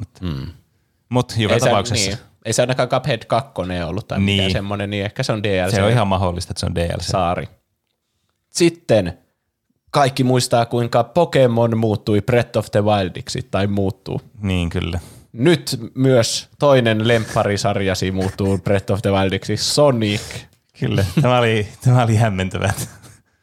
Onko se siis avoimen maailman Sonic? Joo. Siltä se vaikuttaa kovasti. Se kuulostaa oikeastaan aika mielenkiintoiselta. Siis mullakin, mä aloin miettiä, että okei, tässä niinku periaatteessa on potentiaalia, mutta sitten mulla vaan tulee ainoastaan mieleen, että mikä helvetti, onko se Sonic Adventures vai mikä se on se hirveä 3D-peli? Niin, onko se se, missä se pussaa ihmisnaista? No ehkä, mutta se on ihan buginen paska helvetti se peli ja ihan hirveän näköinen. Mulla tuli vaan mieleen, että sä juokset siellä avoimessa maailmassa ja klippaat vaan maailman läpi ja kaikki on ihan jotenkin perseestä. Mutta jos tois tehty hyvin, ehkä se on hauskaa. Niin, siis niin, ehkä. Se vetää ihan hirveätä kyytiä maailmaa ympäri siellä. Mutta Sonic-pelien track record ei ollut hirveän hyvä tässä vuosikymmenien aikana. Ainut hyvä Sonic-pelityyli jostakin 30 vuodelta on se Sonic Mania, niin, joka on joku fanien tekemä Sonic-peli, että, jotka tykkäisi niistä alkuperäisistä, niin ne teki oman sen tyylisen. Sonic-pelit on vähän sellaisia hassuja ollut aina. Mä en oikein päässyt niihin sisälle, varsinkaan ne 3D. Ja musta tuntuu, että ne niin kuin Sonic-pelien ongelma on se, että nämä sun pelimekaniikat on rajoitettu siihen, että sä oot nopea. Tai sille, että sä voit liikkua sille, että sä teet sen pyörimisliikkeen ja sit sä voit hyppeä ja sä kerät niitä niinku ringejä sieltä. Mutta sittenkin tuntuu, että mitä tahansa muuta sä lisää tähän, että okei, lisätään craftaamista, niin se tuntuu, mitä vittua, miksi se on craftaamista? Se on outoa kyllä, se on craftaamista. Tai siis niinku tähän, nämä pelimekaniikat on niin rajoittuneet tähän pieneen laatikkoon, että kun sä menet sen ulkopuolelle, niin se tuntuu, että no miksi Sonicilla ja Tailsilla on nyt tämmöiset singot kädessä, että voit tehdä mitään niille. Niin. Ehkä se on, kun Mario on niin bland slate-hahmo, niin sille voi laittaa singoa ihan hyvin kätteen ja siitä tulee hauska peli. Mutta kun Sonic on silleen, mä oon niin etky ja mä oon tämmönen niin nopea tyyppi, niin sitten sitä on vaikea yhdistää johonkin. Olen nopea ja mulla on myös singo. Niin, kyllä. No niin, sitten tuli Hideo Kojima sinne. Sekin oli videoterveiset. Kyllä. Mitkä terveiset sillä oli? Se mun mielestä vaan esitteli, että seuraavana tulee Guillermo del Toro. Mä en edes muista, mitä se sanoi. Sanoi se myös, että ensi vuonna nähdään Game Awardsissa ja iski silmää katsojille. Ai niin, se pahoitteli, että mä en taaskaan päässyt paikalle, mutta ensi vuonna mä lupaan tulla. Niin. Tää on vaan tämmönen vitsi, se ei oikeasti ensi vuonnakaan tule. Niin, ensi vuonna se on, mä en taaskaan pahoittelut. Niin. Tuo niin, Hideo Kojima ja se Jeff Keighley on kavereita. Ai. Se Jeff Keighley oli niinku yksi hahmo Death Strandingissa. Semmoinen NPC. Okei, siinä on enemmän järkeä. Niin. Se on niin Hideo Kojima luonut Jeff Keighley. Niin, se on, niin. Koko Game Awards se on vaan Death Strandingin spin-offi. Ainakin se tuntui tämän hetkenä. Guillermo del Torokin nimittäin on hahmo tuossa Death Strandingissa. Ja Hideo Kojima itse on kans siinä hahmona muistaakseni. Sielläpä on paljon cameoita. Niin jo. Ja sitten Guillermo del Toro oli esittämässä siellä trailerin sen jostakin uudesta elokuvasta, jonka nimi oli Nightmare Alley. Ai niin, siinä oli kaikkia näyttelijöitä. Niin oli, siinä oli kaikki näyttelijät. Siinä oli Bradley Cooper. Ja Willem Dafoe. Ja Rooney Mara. Niin. Ja siinä olikin jo kaikki näyttelijät. Siinä olikin kolme näyttelijää. Kolme näyttelijää autiolla saarella keskenään. Mutta se näytti tosi hyvältä se elokuva. Kyllä, ihan oli kyllä kiinnostavaa. Vaikka se ei liittynyt mitenkään peleihin. Se oli vaan semmoinen mainos vähän siinä välissä. Joo. Minä tulen jakamaan palkinnon, jos saan näyttää uuden elokuvan trailerin tässä. Niin. Keskellä tätä kaala. Ja se jakoi jonkun palkinnon. En mä tainnut kirjoittaa edes ylös, mikä se on. Tuskin se oli mikään tärkeä. Niin. Sitten Player's Choice-palkinnon sai Halo Infinite. Halo Infinite on kyllä ihan hauska. Niin. Ja tietenkin sillä oikeallakin raadilla, ja varsinkin tämmöisillä yleisöäänestyksillä, niin on semmoinen biasi aina tietenkin uusia asioita kohtaan, niin, jota juuri ne on pelaamassa tälläkin hetkellä. Mä just aloin miettiä, että eikö Halo Infiniteen tullut tyyli se tarinamoodi-kampeeni vasta tyyliin viime viikonloppuna. Niin, se taisi tuli kyllä ihan vasta. Että, ja mä en kyllä siis voi hyvällä omatunnolla antaa Halo Infiniten multiplayerille tätä palkintoa. Mä en tiedä, ketään muita siellä oli edes ehdolla. Player's Choices. Niin. Varmaan kaikki pelit. Niin. Kaikki pelit. Niin, no joo, varmaan olemassa parempiakin multiplayer-pelejä. Niin. Mutta se on vaan, ehkä se on niin suosittu, että se on, ja se on niin viraali tällä hetkellä. Se on totta, mutta se just hyvin kuvastaa näitä, että nämä on just tämmöisiä niin kuin popularity-kontesteja, jos tässä annetaan vain ja ainoastaan yleisön päättää. Mm. Koska totta kai sä niin kuin biasoit sitten niitä tuoreita juttuja ja semmoista, millä on vaan paljon yksinkertaisesti vaan pelaajia, eli tämmöisiä isojen studioiden niin kuin Call of Dutyä ja Battlefieldia ja Haloa ja tämmöistä. Mm. Sitten yksi palkinto, mikä herätti minussa tunteita. Content Creator of the Year oli Dream. Ei niin, mutta olikin totta. Meidän arkkivihollinen. Miten, se on jotenkin huijannut senkin, että se on mukaan äänestetty voittajaksi. Jep. Niin, se on käyttänyt modeja siihen. Niin joo. Mä ottaa, kun Karl Jobstin video tulee, missä paljastuu, että Dream on vaan huijannut tämän sen voiton tässä Game Awardsissa. Tämä äkkiä alkaa tutkimaan kaikki niin kaavat siellä äänen ja on taustalla. Niin. Niin se on varmasti joku matemaattinen epäkohta, että ei ole edes mahdollista saada niin paljon ääniä. Mutta nämä on kyllä, siis tämä on kyllä aina ihan turhake mun mielestä palkinnon tässä niin kaalassa. Vittu, oliko Tuplahyppy edes eholla? Niin. Siis jos siellä on jotakin pelikategorioita, joku, että paras ajopeli, paras RPG ja tämmöistä on siellä vittu pre-showssa ja sitten tulee joku paras content creator, olen Dream, niin vittu oikeesti, vetäkää käteen. Ihan yhtä hyvin voisi olla paras videopeli, elokuva, sarja, musiikkiaiheinen podcasti Oulusta. Niin kyllä, tuo voi keksiä tämmöisen spesifisen kategorian, niin voittaa automaattisesti. Niin, mutta kyllä. Se tommoinen pitäisi olla nimenomaan siinä pre-showssa, mitä mä yritän niinku ajattaa kaatelle. Että tuo ei kuulu mun mielestä main show-materiaali ollenkaan. Joo, kyllä se mun mielestä aika nopeasti siinä jaettiin, että ei se Dream, en tiedä oliko se itse paikalla siellä, mutta ainakaan se ei tullut pitään puhetta. Niin se jossain vaiheessa se, tai jotkut palkinnot meni sillä, että Jeff oli vaan, ja nyt jaetaan tämä palkinto. Tässä ehdokkaat, palkinnon voitti tämä asia. Niin. Nyt jaetaan seuraava palkinto. Tässä ehdokkaat. Niin. Mutta mä kerrotin sen ylös, koska se herätti tunteita. Joo se kyllä oli. Se herätti kyllä juonteessakin paljon tunteita. Ja vaikka se ei olisikaan huijannut tätä äänestystä, millä se voitti tämän, niin ainakin se huijasi siinä sen speedrunissa aivan niin kuin tietoisesti. Se on selvää. Ja teki itselle tämän kohun ympärillensä. Ja nyt kaikki on unohtanut sen, että se huijasi siinä alun perin. Ja kaikki vaan tuntee sen, koska tuli niin iso kohu sen ympärillä ja se sai automaattisesti sitä 15 miljoonaa seuraajaa. Se toimii juuri niin kuin se suunnitteli. Kyllä, siis tämä on malliesimerkki siitä, että niin kuin ei ole olemassa huonoa huomiota. Niin, kyllä. Että siis tämä just, että saat huonoa näkyvyyttä NS, niin tämä nyt johti sitten siihen, että kaikki tiesi, kenestä puhutaan. Ja nämä on ehkä tämmöisiä eniten niin kuin popularity-kontesteja, että kuka on paras content creator. Niin varmaan tuossa ne haluaa äänestää semmoista, että no joo, täällä on tosi paljon subscribeja ja täällä on noussut hirveästi näin ja ihmiset tietää, että niin valitaan tää. Meidänkin pitää tehdä joku kauhea tuhopoltto. Ja sitten tulee jotakin uutisia, että oululainen podcasti tuhopoltti kirkon. Ei polteta kirkkoa, kuulostaa jotenkin pahalta. Ei polteta mitään oikeastaan, mutta... Niin. Siis jos huono julkisuus on hyvää julkisuutta, niin aletaan tekemään hirveitä rötöksiä. Niin varmaan tommosia, jotka ei loukkaa kuitenkaan ketään. Niin. Paitsi kyllä se loukkaa sitä, jolla oli se oikea, rehellisesti ansaittu speedrun-ennätys. Niin, kyllä. Tehdään me joku speedrun-ennätys, kopioidaan vaan koko samaan juon. No, ehkä sen takia se oli content creator of the year, koska nykyään tämä content creatorin elämä on ihan perseestä ja ainut tapa olla menestynyt on turvautua tommosiin vilunkikeinoihin. Niinpä. Kyllä. Ja tuo oli vaan kaikista hävyttömin sellainen. Jep. No niin, paras multiplayer, kun te mietitte sitä, että oli parempiakin multiplayer-pelejä. Kyllä. Se meni It Takes Twolle. Ai niin, joo. Siis mä mietin tätä mielessäni. Lasketaanko co-op-peli multiplayer-peliksi? Tai siis, että jos sulla on kaksi pelaajaa, niin onko se multiplayer-peli? Siis kyllä, teknisesti ottaen, mutta jos mä sanon teille, että nyt mä kerron teille parhaista multiplayer-peleistä, niin tuleeko teillä mieleen, että mä sanon yhtään co-op-peliä siinä pelilistassa? Kyllä mä ehkä jotenkin järki sanoisin, että multiplayer-pelit on useamman pelaajan pelattavia. Niin. Tai siis semmoisia niin todella monen pelaajan pelattavia. Niin, kyllä. Niin, että tarvii ihan multitapin, että voi pelata. Niin.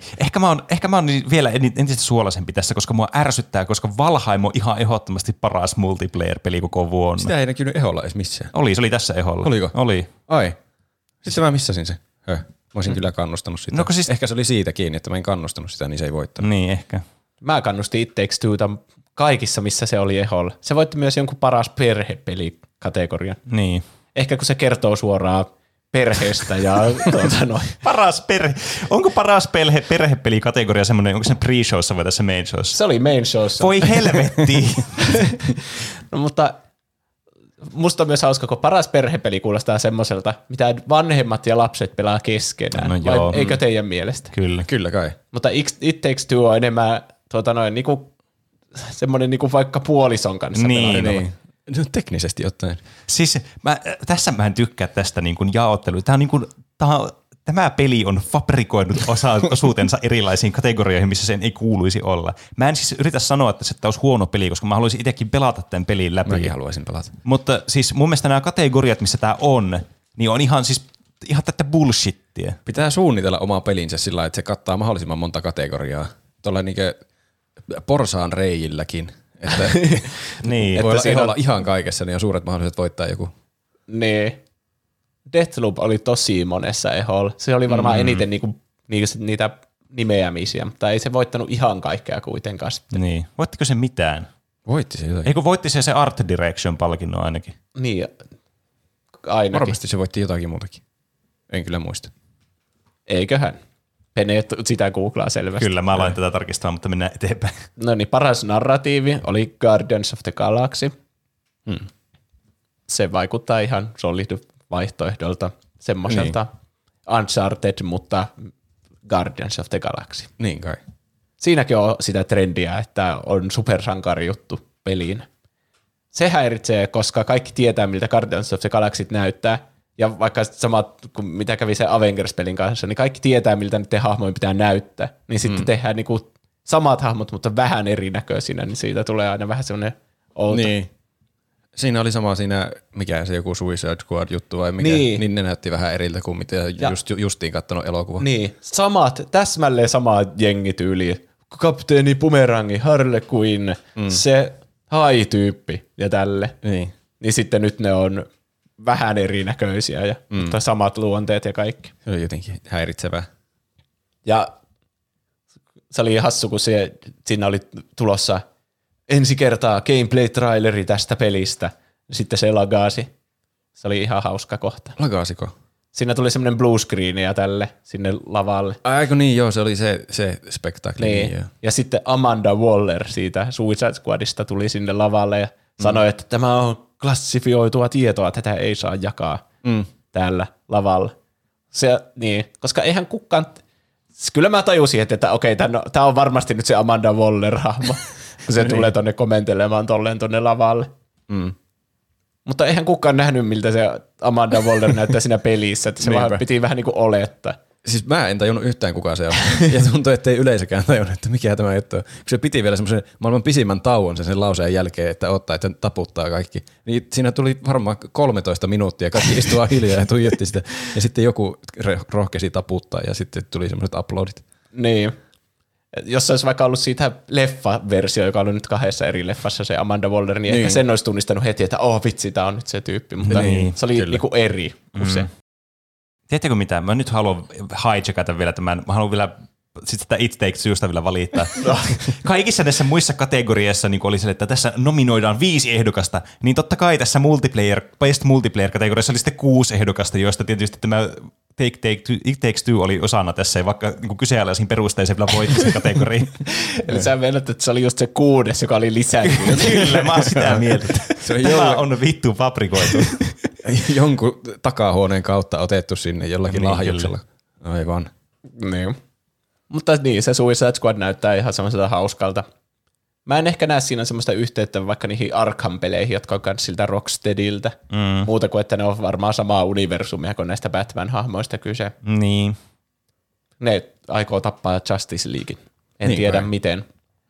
Siinä trailerissa ne yritti tappaa Flashin, mutta se oli aivan mahdotonta, kun eihän... Ei tuntunut onnistuvan kyllä yhtään. Niin sitten Flash on vielä yksi heikoimmista niistä Justice Leaguein tyypeistä. Sitten siinä oli uusi traileri semmoista kuin Forspoken. Mikäs se oli? Se on semmoinen tyttö, joka imeytyy semmoiseen fantasiamaailmaan ja sitten se tosi nopeasti juoksee siellä autiomaan läpi. Se oli ihan kiinnostava mun mielestä. Niin, se näyttää hyvältä. Se näyttää jotenkin semmoiselta henkiseltä jatko-osalta Final Fantasy 15, koska siinäkin juostaan siellä täysin ja teleporttaillaan menemään. Ja onkohan molemmat Square Enixin? Ehkä, en mahdollisesti. Tiedä. Mutta kirjoitin sen ylös, koska sitä minä odotan. Ehkä se tulee ensi vuonna. Niin, sitten olisi ehkä kivempi nähdä vielä enemmän semmoista gameplaytä, että minkälainen se peli itsessä on, koska se vaikutti aika kiinnostavalta se niin kuin settingi siinä. Se vaikutti ainakin mun silmiin siltä, että se tyyppi oli oikein jostakin meidän maailmasta semmoinen. Sillä oli semmoiset meidän niin kuin tämmöiset street clothit päällä, ja sitten se on yhtäkkiä tuommoisessa fantasian maailmassa vaan, missä kaikki pukeutuu niin kuin tosi eri tavalla ja puhuu eri tavalla. Ja se jäi paljon kysymyksiä siitä. Se on varmaan tarkoituskin. Niin, todennäköisesti. Paras action adventure oli Metroid Dread. Niin. Joo. En ole pelannut, mutta kuullut pelkkää hyvää. Niin, en mä tiedä, voiko mä niinku sanoa mitään niinku erityistä tähän. En mä tiedä, ei kai tarvi. Niin. Ihan varmasti solid hyvä peli. Kyllä. Se puhe jäi jotenkin mieleen, koska se oli niin sellainen virallinen se kaveri, joka sen piti. Semmoinen, että se kaikilla muilla oli vähän sellaiset tunteikkaat puheet, ja sen puhe oli semmoinen, kyllä, Metroid Dread, Metroidissä pääset Samus Aranilla tuntemattomalle planeetalle tutkimaan, ja samalla taistelet Emmi-robotteja vastaan. Niin olikin, siis mulla osui korvaa ihan sama, se kuulosti ihan mainospuheelta. Niin. Siinä vaiheessa joku ne oli jo voittanut palkinnon, ei siinä vaiheessa yleensä tarvitse enää mainostaa. Niinpä. Että se oli enemmän semmoinen, että se kertoo vaan minkälainen se peli on, mikä juuri voitti. No tuo että jos Tuplahyppi pääsisi tommoseen kategoriin, tai siis pääsisi lukemaan tommosen palkintogaalan noita, niin me otettaisiin liittymään sitä silleen, että tämä on ilmeisesti vuonna 1998 tämä peli. Sitten oli Tiny Tina's Wonderlands, siitä joku traileri. Se on se Borderlandsista joku, en tiedä onko se spin-offi tai joku. Joo, ihan niin kuin kunnon spin-off. Ne pelaa jotain D&Dtä ja sitten ne on jossakin fantasiamaailmassa. Joo. Ja ilmeisesti se Tiny Tina, joka on fanien suosikki, on joku semmoinen Dungeon Master. Joo, kyllä. Tämä on tämmöinen running joke ollut näissä peleissä Borderlands 2 näistä ajoista asti. Mutta se miksi se jäi mulla mieleen oli, kun Will Arnett oli siellä lavalla. Ja se oli aivan huuluvaton. Will Arnett on kyllä hauska tyyppi. Se oli niin kuin BoJack Horseman olisi ollut siellä lavalla. Se ei tiennyt yhtään siitä pelistä, missä se on ääninäyttelijän. Mä kuvittelin oikein sen niin tilanteen sen elämässä, kun ne on suunnitellut tuota niiden puhetta ja ne yrittää sille jotakin, että no niin, puhutaan tästä pelistä näin ja se on vaan, en mä tajua yhtään mistään mitään. Ja nyt, jos mä en tajua yhtään mistään mitään, niin sitten me tehdään se vitsi siitä, että mä en tajua yhtään mistään mitään. Että se on se puheen pointti, että Will Arnett on ihan pihalla koko pelistä. Niin. Se on niin kuin BoJack Horseman olisi ryypännyt edellisenä, jota nämä ei ole harjoitellut yhteen, sitten tulisi vaan sinne. Se siis on BoJack Horsemanin ääninäyttelijä. Joo, kyllä mä päättelin tämän tästä, kiitos. Ja sillä on yllättävä ääni. Sillä on jotenkin maailman mörein ja karhein ääni ikin. Eikö se ole Lego Batman? On, ja sitten se on siinä Arrested Developmentissa. Niin. Sillä on kyllä uniikki ääni. En tiedä, tuntuu niin kuin sillä olisi sattunut jotakin joskus lapsuudessa, että äänestä olisi tullut semmoinen. Mutta kai sillä vaan on semmoinen ääni. Niin, hyvin se on pärjännyt sen uralla. Niin. Sen ansiosta. Ja varmasti myös hyvä näyttelijä siitä seksikkästä äänestä huolimatta. Kyllä. Among Us VR. Siis tämä oli kyllä niinku, tässä kyllä niinku alkoi kiinnostuskiikarit heräämään. Se traileri oli niinku 3 sekuntia. Niin. Se näytti ihan kököltä VR-peliltä, jos se joku näppäili semmoista turvaskooria johonkin kassakaappiin tai johonkin oveen, mä tiedän. Kyllä. Ja sitten se kääntyi ja siellä oli sellainen punainen Among Us-tyyppi, joka tuli tappamaan. Siis tämä oli mun mielestä, niinku, siis, tämä on VR niinku peak. Tämä on niinku, nyt se, niinku, se oikein hauskalta syy, miksi kaikilla pitää olla VR. Voisikohan siellä liikkua sillä niinku, että ei tarvitsisi käveillä tai tatilla, vaan voisi niinku vedellä käsillä sillä mennä sillä käytävillä. Se olisi siisti. Ai niin, että se on semmoista niinku painoton tilaa. Niin, totta, kun nähdään jossakin avaruusaluksessa. Niin. Varmaan. En tiedä. Mutta en tiedä. Mitä Among Ushan on niinku tehty jollakin 3 euron budjetilla, että grafiikat on tehty paintissa. Niin sitten ne tekee VR-version siitä, mutta mikä siinä? Niin, mutta siis toisaalta VR-sä tommonen Hidden Identity-peli, jossa on mukana tommonen aspekti, että siinä pitää oikeasti tehdäkin jotakin multiplayerissa, niin tuohon kuulostaa ihan superhauskalta. Niin. Varsinkin kun miettii sen kohtauksen, kun pitää keskustella siitä, niin ne varmaan istutaan johonkin pyöreän pöydän ympärille ja sitten tuijotetaan semmoisia ihmehahmoja. Niin sitten kyllä. Ja sitten se tilanne, kun mietitkö sä käännyt, että joku yrittää tulla murhaamaan, niin miten kuulottava se on VR. Vaikka ne on niin pöljien nyt hahmot. Ja sitten siinä on varmaan joku äänitsätti, että kuulee vierestä huoneesta hirveä kiljaisua. Niin, kyllä. Siis mä näen tässä vaan pelkästään potentiaalia. Kuulostaa kyllä hauskalta. Tämä on kyllä siis. Tämä on VR-laitteet. Mutta se on, kun niistä on tehty niistä hahmoista sellaisia ihmisen kokoisia, niin se jotenkin on hauska. Niin. Että jos tämä tehtäisiin puhtaalta pöydältä, että tehdään Hidden Identity VR-peli, niin kai siinä olisi semmoisia niin enemmän ihmishahmoja. Niin varmasti olisikin. Eikä semmoisia muumimerön näköisiä. Mutta se vaan lisää tähän hauskuuteen. Sitten Best Ongoing Game. Siinä taisi olla, oliko siinä jakamassa se Nintendon edellinen johtaja, se Reggie, joo, oli. Joka tunnetaan My Body is Ready -meemistä. Aivan. Näin. Se puhui siitä, että ennen vanhaa tehtiin pelejä ja myytiin niitä, mutta nykyään peli myydään sinulle kerran ja sitten tulet sinne aina uudestaan ja uudestaan pelaamaan. Ja se, siitä puheesta tuli vähän sellainen Hide the Pain Harold mieleen. En tiedä mitä mieltä se on oikeasti siitä, että pelit on nykyään tommosia, että kaikki ostetaan mikromaksuille ja saadaan ilmaiseksi sen. Tai siis se peli saadaan ilmaiseksi ja muut saadaan mikromaksuille. Niin. En tiedä. Mutta se antoi sen palkinnon Final Fantasy 14. Onneksi olkoon. Joka kyllä kieltämättä, niin kun, jos jollekin pelille pitäisi antaa niin hatunnosto siitä, että miten jostakin kuolleesta pelistä saa menestyksekkään online multiplayer, varsinkin tämmöiseen MMORPG-peliin, niin on tuo ihan uskomaton tuo Final Fantasy 14 tarina, miten se on päätynyt tuohon asti. Se on jatkunut aika pitkään, aina varmaan 10 vuotta jo. Kyllä, se oli ihan siis farssi sillä alussa se peli. Oho. Siinä on kyllä ihan ehdottomasti oma aiheensa arvoinen peli.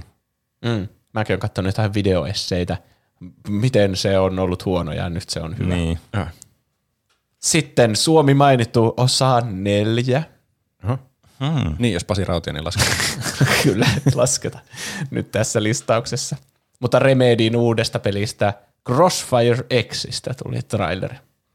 Tai se oli ehkä semmoinen vähän ohimenevä mainos, mutta ainakin mun osakkeet nousivat välittömästi, kun minä omistan Remedyn osakkeita. Ai niin, sun pitää mainita se aina joka jaksossa, kun puhutaan Remedistä. Niin. Se oli semmoinen niin Call of Dutyn näköinen ammuntapeli. Jos on kyllä mennyt jotenkin ihan ohi multa. Joo, selvästi niin oli niin Call of Dutyn näköinen, että mä oon vaan ohittanut sen. Niin. Tässä on tämmöinen joku COD-peli. No, se oli Remedyn tekemä. Kyllä ne osaa tehdä toimintapelejä. Eiköhän. Sitten Halo TV-sarjasta ensimmäinen traileri sieltä, live action-sarja. Niin, mä en kyllä edes tiennyt, että on tulossa Halo-sarja. Niin. Näköjään on. Se on ollut tulossa jo kauan, varmaan jostakin kyllä siitä asti, kun Halo on ollut olemassa. Ja jotain, oliko se jotenkin Steven Spielberg ostanut ne oikeudet siihen alun perin ja kaikkeen. No. Mutta nyt se on tulossa ja siinä se näkyy vähän sen Master Chief ja jotain muita hahmoja. Se oli tulossa johonkin Paramount johonkin. Joo, Paramount Plussa. Aivan liikaa noita, on kyllä noita aivan liikaa. Niin, onko semmoista striimauspalvelua edes olemassa? Mä en tiedä ketään, jolla on Paramount. Niin. Keksitään vaan joku sana ja laitetaan siihen plus perään. Niin, kyllä. Voi huijata, että tekee jonkun sarjan, niin. Sitä ei vaan ikinä tule mihinkään. Kun mä kuulin uutisen, että Astral TV lopettaa, niin mä mietin heti, että paljonhan ne möis Astral TV-nimeen. Ai niin, totta. Mäkin mietin, että Discordissa, että voi ei, Astral TVtä ei ole. Väitettekö, että nimi on avoinna. Kyllä, siis tämä nyt on kyllä niinku tilaisuus ostaa tämä konkurssipesä. Tai itse asiassa mä en tiedä, että tätä ei olla konkurssipesää, mutta... Niin. Ja perustaa Astral TV Plus -striimauspalvelu. Ai vitsi. No niin, sitten tuli Best Game Direction. Se meni Deathloopille ainakin. Kyllä, eli niitä oli 2 kuitenkin, niitä voittoja Deathloopilla. Niin, tai ehkä enemmänkin, kukaan tietää.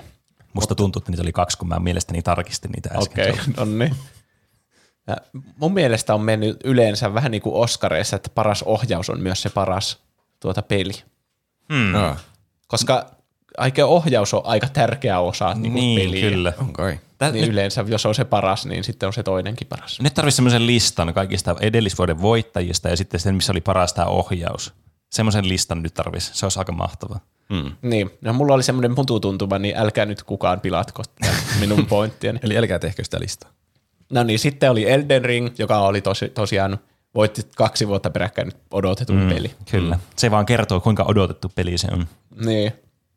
Ja siitä oli uusi traileri, mutta se oli vaan semmoista sinematiikkaa ja kerrottiin jotain.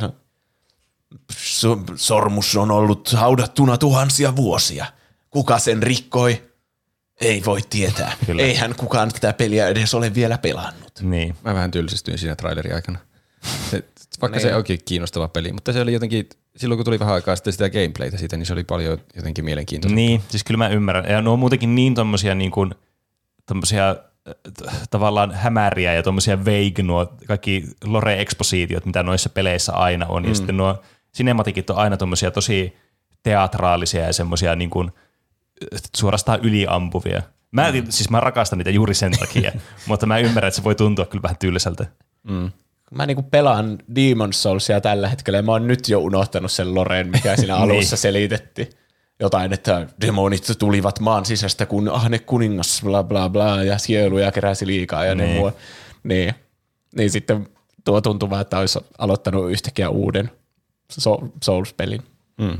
Se oli varmaan siitä alusta vaan otettu se traileri.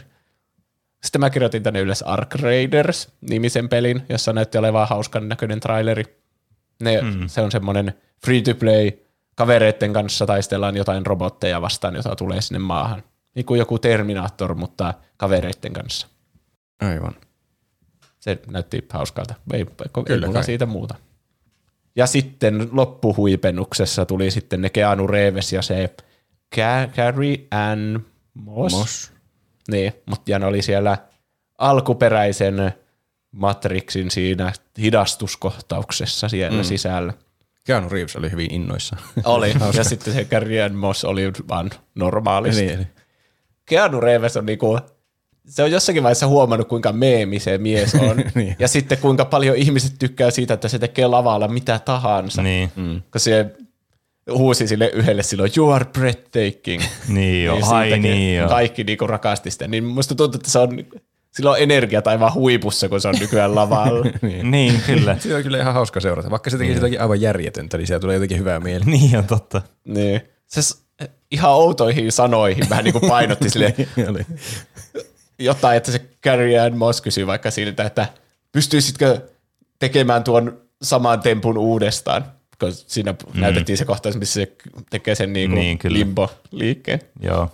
Niin sitten se siinäkin vastasi jotenkin ihan oudosti, että en, mutta minä pystyisin tekemään sen Unreal Engine 5:lla. Ja sitten heilutti käsiä siinä samaan aikaan. Kyllä. Oikean. Niin. No siinä oli pointtina. Siinä näkyy joku kohtaus siitä tulevasta leffasta, joka on tulossa joskus varmaan tässä kuussa ehkä. Mm. Mä luulin aluksi, että onko tämä nyt se Unreal Engine 5:lla tehty juttu, mutta ei se vissiin ollutkaan kuin ihan oikein. Mutta sen jälkeenhän tuli sitten se joku, ja se näytti kyllä aika... Se näytti myös aika realistiselta. Mm. Ja mä ymmärsin, että se on ilmaisella ladattavissa. Pleikkari 5:lle ja niin Xbox Series X:lle. En vaan vielä ollut ehtinyt sitä ladata. Mm. Mutta se on joku uusi Unreal Engine 5 kokemus, jossa grafiikat ovat aivan realistisia. Mm. Jännittävää. Ja jännittävää on myös sitten viimeinen palkinto, joka siinä jaettiin, ja siinä tuli jakamaan Neil Druckmann, joka on tehnyt niitä Last of Us-pelejä ja Uncharted-pelejä. Ja sitten se orkesteri teki semmoisen medleyn niistä kaikista ehdokkaista. Ja yllättäen Penen suosikki It Takes Two valittiin vuoden parhaaksi peliksi. Mm-hmm. Mitä mieltä Pene oli? Ei kat siinä. Mun mielestä tämmöinen on ihan ansaittu voitto. Se on niin hyvä. Siihen kategoriaan se selvästi kuuluu. Niin, kyllä. Se on selvästi peli. Niin, kyllä. Penekään ei voi väittää. Kyllä, tämä ei ollut fabrikoitu kategoria tälle. Mutta mä tykkäsin, kun se on vähän semmoinen altavastaaja peli kuitenkin, että se on aika pieni tiimi ja semmoinen, se ei ole mikään indie, kun se on kuitenkin EA-rahoittama, mutta se tekijä on ainakin niin semmoinen innoissaan siitä omasta. Ja, se on niin huvittava tyyppi. Niin. Se, joka on tehnyt Brothers, A Tale of Two Sons ja sitten se A Way Out. Niin. Ne aina ottaa isomman ja isomman projektin ja nyt ne teki sitten tommosen It Takes Two. Niin. Mm. Ja sitten sai siitä hirveästi palkintoja jopa kategoriasta, josta ne ei ansaitse. Ja paras peli ja sitten se oli innoissaan siellä lavalla, kun se kävi hakemassa sen. Mutta mun täytyy sanoa, että tämän vuoden niin kuin nuo parhaat pelit, niin kuin nämä contenderit, ei ollut mitään niin kuin ihan uskomattoman... Niin kuin korkealla tasolla. Mitäs siellä olikaan? Siellä oli muun muassa Psychonauts, Metroid Dread, mistä mä oon kuullut ihan positiivista, mutta ei mitään niin kuin tajunnan räjäyttävää niin kuin arvostelua. Ratchet & Clank-peliä, mikä oli siis ihan hyvä peli. Mä tykkäsin kyllä sitä, mutta en mä näe sitä Game of the Yearina niin kuin millään. Niin, ei se normaalina vuonna se ollut siellä. Sitten siellä oli Resident Evil Village ja Deathloop. Niin kuin ainoat semmoiset, mitkä niin kuin, että aha, okei, että no... Nämäkin vaikuttaa tämmöiseltä, että okei, nämä voisi olla ehdolla, mutta ei nääkään voisi niinku voittaa tämmöistä. Tiedättekö? Niin, mutta It Takes Two oli oikeasti sikaa hyvä ja yllättävä. No siis kyllä mä uskon, jos se voitti tuonkin, että kaikki hypeet, mitä tästä on kuullut. Aivan ansaittu, luulisin, vaikka niin. En ole pelannut, mutta haluan pelata. Ja se on mukava, että tuommoinen altavastaaja lopulta voittaa, eikä Deathloop, vaikka joka oli semmoinen ennakkosuosikki ja niiden on niitä nimeämisiä ja kaikkea semmoista. Kyllä. Niin jotenkin hyvää mieliä sitten lopulta tästä pitkästä showsta ja sille. Kyllä. Katsoisin uudestaan. Ensi vuonna varmaan. Ensi vuoden shown sitten. Niin. Hei ja tervetuloa teille kaikille tähän hauskaan äkkiesittelyyn Paskanmättään tutkimuslaitoksen uusimmasta innovaatiosta. Tuntuuko teistäkin aina saunoissanne, että saunanne on aivan liian sähköinen? Haluaisitteko tekin palata menneisyyden puusaunojen tuomiin lämpimiin löylyihin? Kyllä! Me täällä Paskanmättäällä olemme kehittäneet sähkökiukaan, jonka avulla voit nauttia kaikista puusaunan parhaista ominaisuuksista. Löylynaattori! Saunomisprosessihan alkaa tietysti saunan lämmityksestä. Löylynaattori mimikoi täydellisesti perinteisen puukiukan tuntua ja lämpenee ainoastaan Paskanmättään kehittämien klapien avulla. Klapit ovat näitä tämmöisiä hauskoja puukalikanäköisiä muovitötteröitä, joista jokaisesta löytyy oma sarjanumeronsa. Asettele joukko klapeja kiukaan elektroniseen tulipesään puupinomaiseen rakennelmaan. Sytytä se tällä hauskalla e-tulitikulla ja odota, kun löylynaattorin klapisensori analysoi klapirykelmän. Satunnaisen ajan kuluttua kiuas alkaa ehkä lämpenemään. Tunnistat lämpenemisen alkaneen löylynaattorin tuottamasta paksumustasta savusta tai vaihtoehtoisesti saunatilasi nousevasta lämpötilasta. Savusta puheen ollen, löylynaattorin tarpeellinen savupiippu myydään erikseen. Muistathan tarkistaa talonyhtiöltäsi, että savupiippu on varmasti yhteensopiva kattonne ja yllänne sijaitsevan asunnon lattian kanssa. Huomioithan, että kun löylynaattori on skannannut ja rekisteröinyt klapien sisäänrakennetun tunnistuskoodin ja kiuas on toimeenpannut lämmitysprotokollansa, ovat klapit päässeet tuote-elinkaarensa päätteeseen ja ne ovat täten käyttökelvottomia. Muista siis käytön jälkeen säilyä klapit pois. Suositeltavaa on säilyä klapit valolta suojattuun kuivaan tilaan, jossa lämpötila pysyttelee noin 283 ja 297 kelvinin välillä ilman sen suurempia saatikka äkillisiä lämmönvaihteluita. Käyttösuositus. Pidä varaa klapisi lähettyvillä löylynaattorilöylyjen ylläpitämistä ajatellen, mutta kuitenkin kosteudelta suojassa, sillä klapien tarkat kosteusanturit estävät klapien käytön väärin säilöttynä.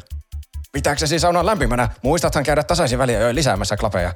Älä kuitenkaan aseta kiukaaseen liian useaa klapia kerrallaan, sillä löylynaattorin hienovaraiset sensorit voivat lämmittää kiukaa jopa 473 kelviniin. Todennäköisyys sille, että valvomatta jäänyt löylynaattori aiheuttaa tulipalon, kasvaa 10% 30 minuutin intervalleissa. Kun sinulta väistämättömästi jossain vaiheessa loppuvat voimassa olevat klapit, ei huolta! Voit ostaa klapeja helposti lähimmästä klapimyymälästä tai R-kioskilta, missä niitä myydään kätevissä 3 klapin säästöpakkauksissa. Kiitos!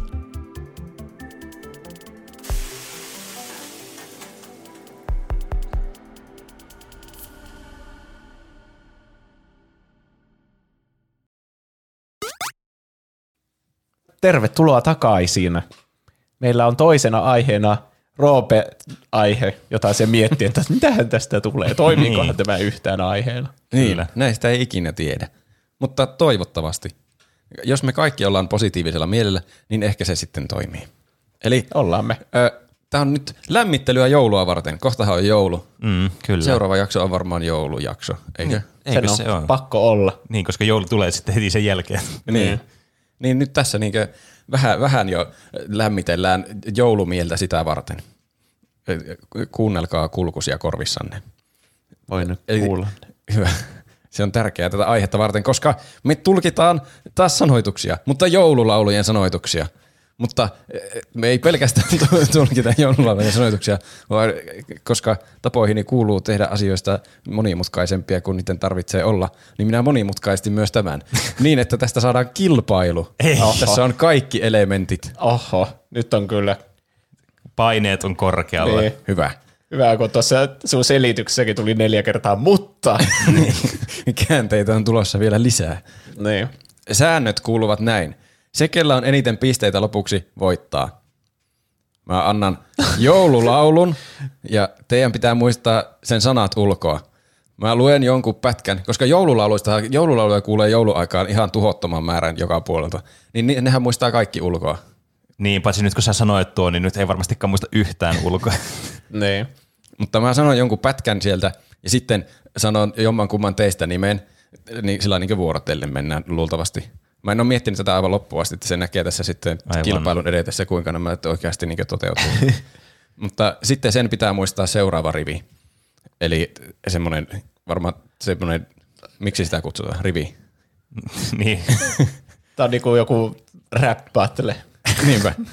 Oikein muistetusta rivistä saa pisteen, mutta huomatkaa, että mä oon ottanut nämä niinkö se mukaan oikeat vastaukset, eli nämä oikeat lyriikat netistä, niin siellähän voi olla ihan mitä vaan sanoja netissä.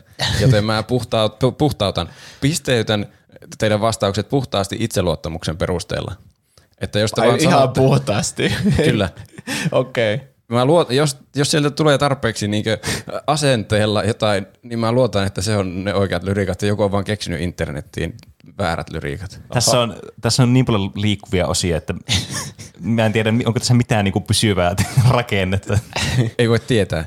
Mä koitan ottaa ylös sitten ne oikeat sanat, jos sieltä tuleekin eri sanoja, mitä täällä on niinkö ylhäällä. Ja sitten kierroksen lopuksi me tuttuun tyyliin pohditaan tämän laulun perimmäinen merkitys. Ja juurikin oikeilla sanoilla. Ai, okei. Okay. Eli siis niillä, mitä teidän suusta tulee. Aivan. Niin, kyllä. Oletteko ymmärtäneet sä nyt? Kai me ymmärtää tässä pikkuhiljaa. Niin. Okei. Ensimmäinen kierros. Joululaulu tällä kierroksella on Joulukirkkoon. Mikä vittu on joulukirkko? No niin, Pene ala keksiä sanoin. Nämä on aika tämmöisiä tunnettuja. Mä luen vähän matkaa ja sitten sanon jommankumman nimen. Ja sitten kannattaa sanoa sillain hyvällä itseluottamuksella seuraava rivi. Kello löi jo 5. Lapset herätkää. Juhani ja Liisi. Muuten matka jää. Juusa!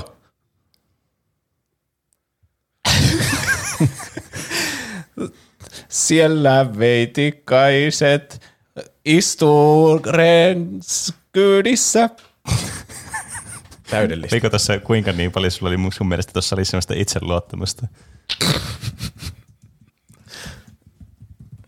Se oli, mä nyt luotan, että ne sanat menee oikeasti noin, mutta se oli vähän epäröivästi, niin mä en anna tuosta vielä pistettä. Okei. Mutta nyt se laulu menee noin.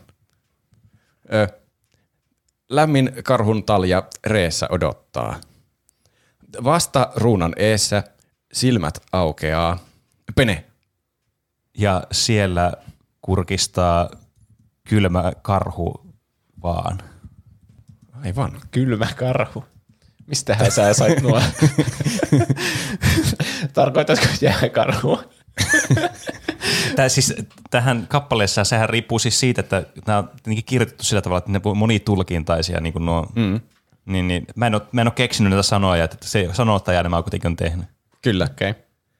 Mä annan Penelle tuosta pisteen. Se oli tarpeeksi itseluottamuksella. No niin. Hurraa. Hurraa, saatana.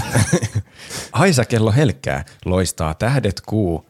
Riemua on pelkkää, hymyyn käypi suu.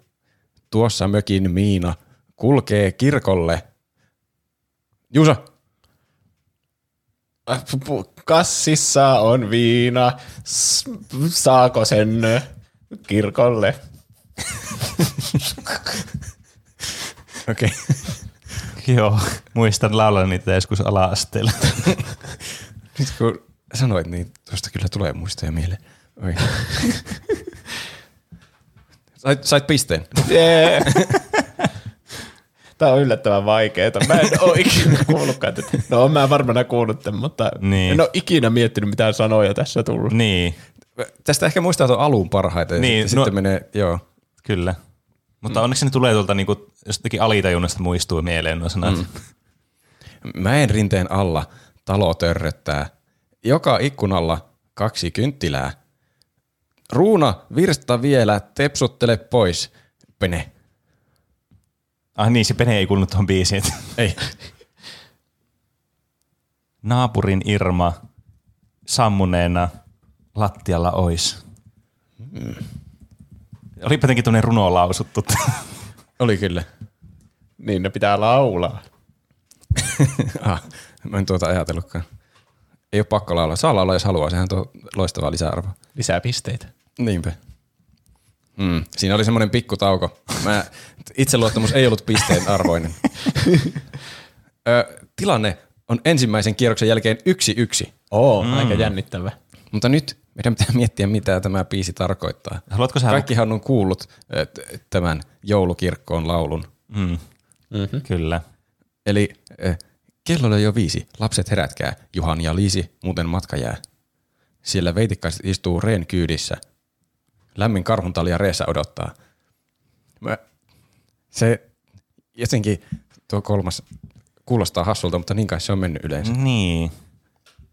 Mutta se, siinä mielessä ihan looginen, koska edellisellä rivillä puhuttiin Juhanista ja Liisistä, niin ne on varmasti nuo veitikkaiset. Niin, kyllä.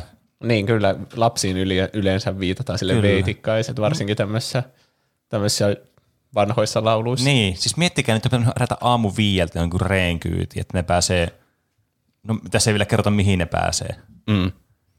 Mutta aivan hirveä, että tässä on nyt kyllä tosi kyseessä, kun pitää näin aikaisesti herätä. Niinpä. Miksi kukaan heräisi viideltä ikinä mihinkään? Niin. Mutta muuten matka jää. Jos ne ei herää, niin ne jätetään vaan kyydistä. Aika kylmän viileitä. On kyllä. Kylmää kuin karhu. Mä mieluummin kyllä jäisin kyydistä, kun heräisin viideltä. Niin mäkin. Niinpä. Mutta siis nämä on jotakin yliinnokkaita lapsia, koska tässä puhutaan aluksi, että muuten matka jää. Mutta sitten seuraava on jo, siellä veitikkaiset istuu reen kyydissä. Että ne aikuiset on siellä jotakin, no niin herätkää, ja sitten ne menee katsomaan ulos, ja siellä ne on jo reen kyydissä. Niin. Se on joulun ihme. Niin. Se on, niin totta.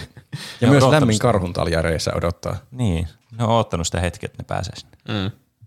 Sitten tulee vasta ruunan reessä, silmät aukeaa, ja siellä kurkistaa kylmä karhu vaan. Vasta ruunan reessä silmät aukeaa. Mitä tuo edes tarkoittaa? Ruuna on joku hevonen. Ruunan reessä. Eli hevonen vetää sitä kärryä niin perässä. Joo. Siis niillä aukeaa niillä lapsilla silmät vasta siinä, niin siinä reessä.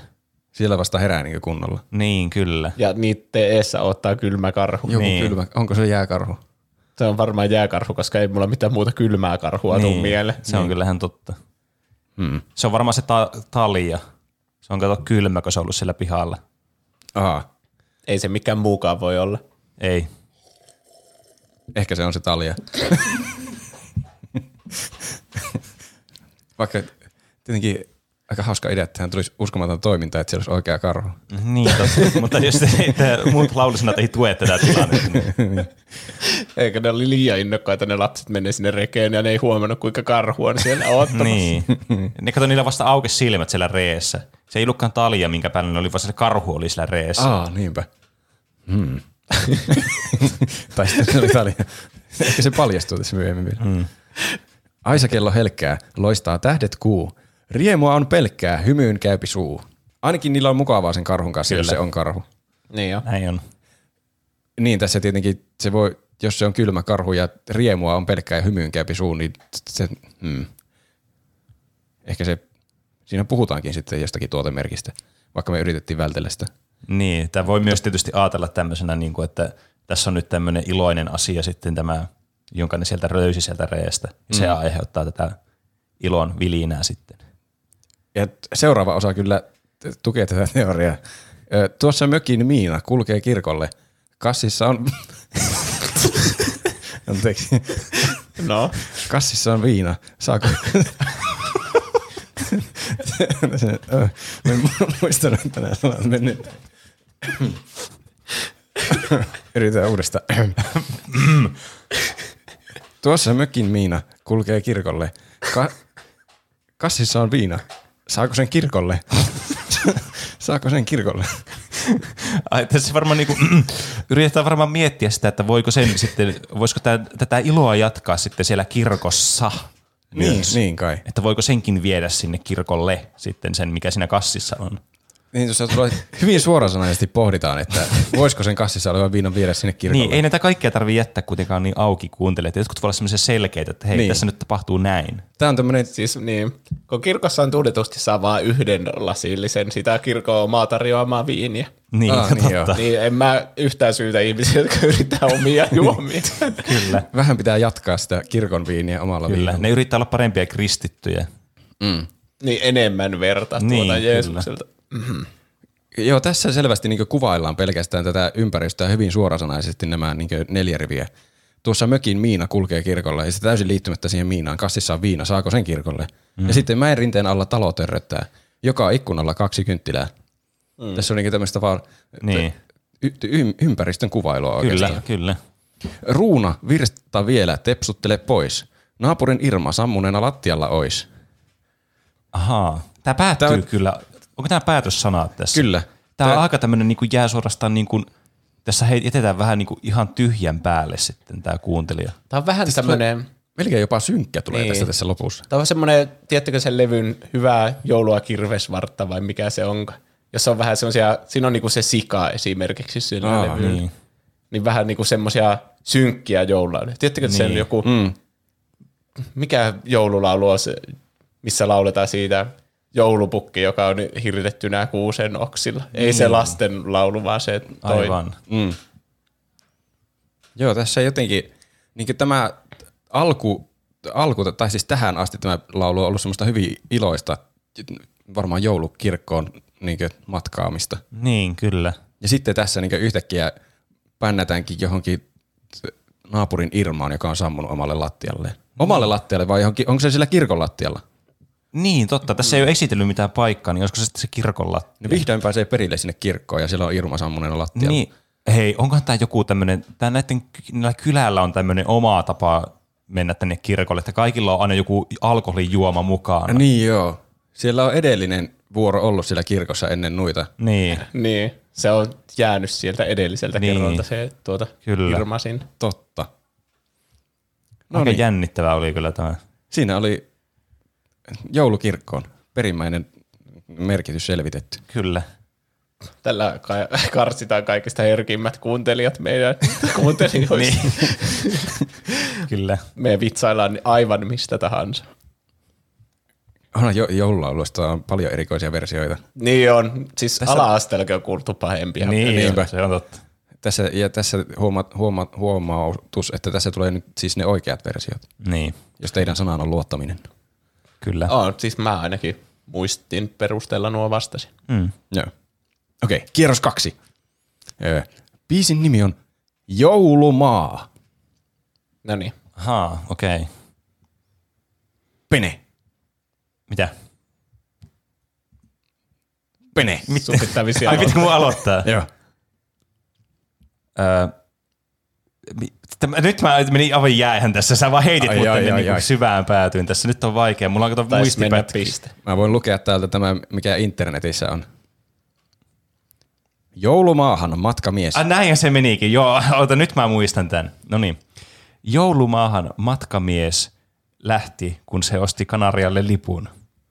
Aivan. Mutta miksi Kanarialle sitä ei tiennyt lipunostaja? Mulla menee hetki, kun mä kirjoitan tuon ylös. Siinä oli paljon infoa.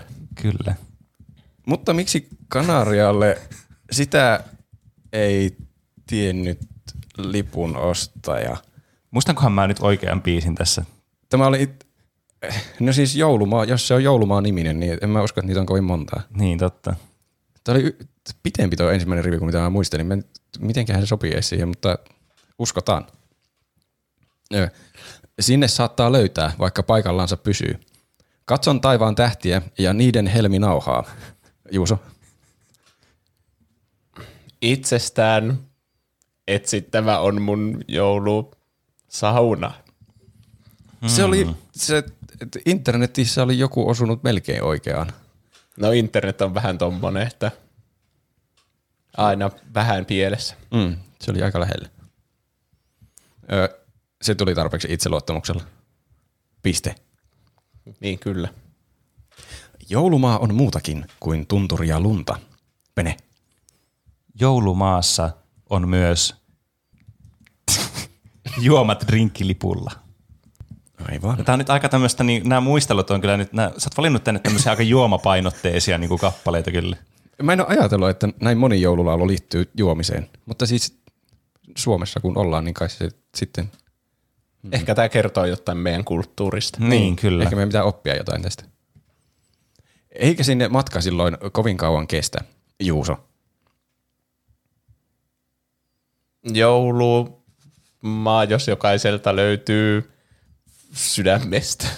Se oli aivan sama kuin täällä internetissä. Täydellistä. Oikein. Piste. Kiitos. Mä ehkä muistan tämän liian hyvin tämän biisin, mutta...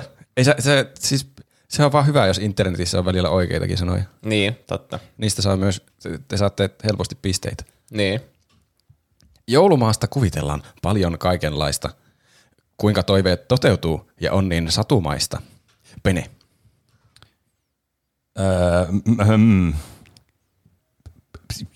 Joulumaahan voi viedä myöskin uimashortsit ja teepaidan, sillä siellä on myös uima-allas yli laidan. Aivan. Niin sä taisit sanoa tuon seuraavankin tuohon. Tässä on nyt vähän vaikea, tässä ei määritellä nyt, kuinka pitkä segmentti täytyy sanoa. Niin, Rope ei kerro, että nyt voi lopettaa. Niin, varsinkin jos siinä oli 2 lausetta ennen sitä, niin sitten mä ajattelin, että tässä pitää olla varmaan 2 lausetta tämän jälkeen. Niin joo, totta. Aina niinkö riittää, että sanotte yhden semmoisen lauseen tai rivin. Vaikka ihan sama, onko se ensimmäinen tai toinen siitä tavallaan niinkö rimmausparista. Aivan. Tämä on aika tärkeä informaatio tässä. Kyllä. Mutta onneksi se meni oikein ne sanat, niin sillä ei ole mitään merkitystä. Niinpä. Joulumaa on muutakin kuin pelkkää toiveunta. Joulumaa on ihmismielen rauhan valtakunta. Juusa. Joulumaa on paras paikka. Joulumaa on iloinen. Joulumaassa vietät vaikka koko päivän kesäisen.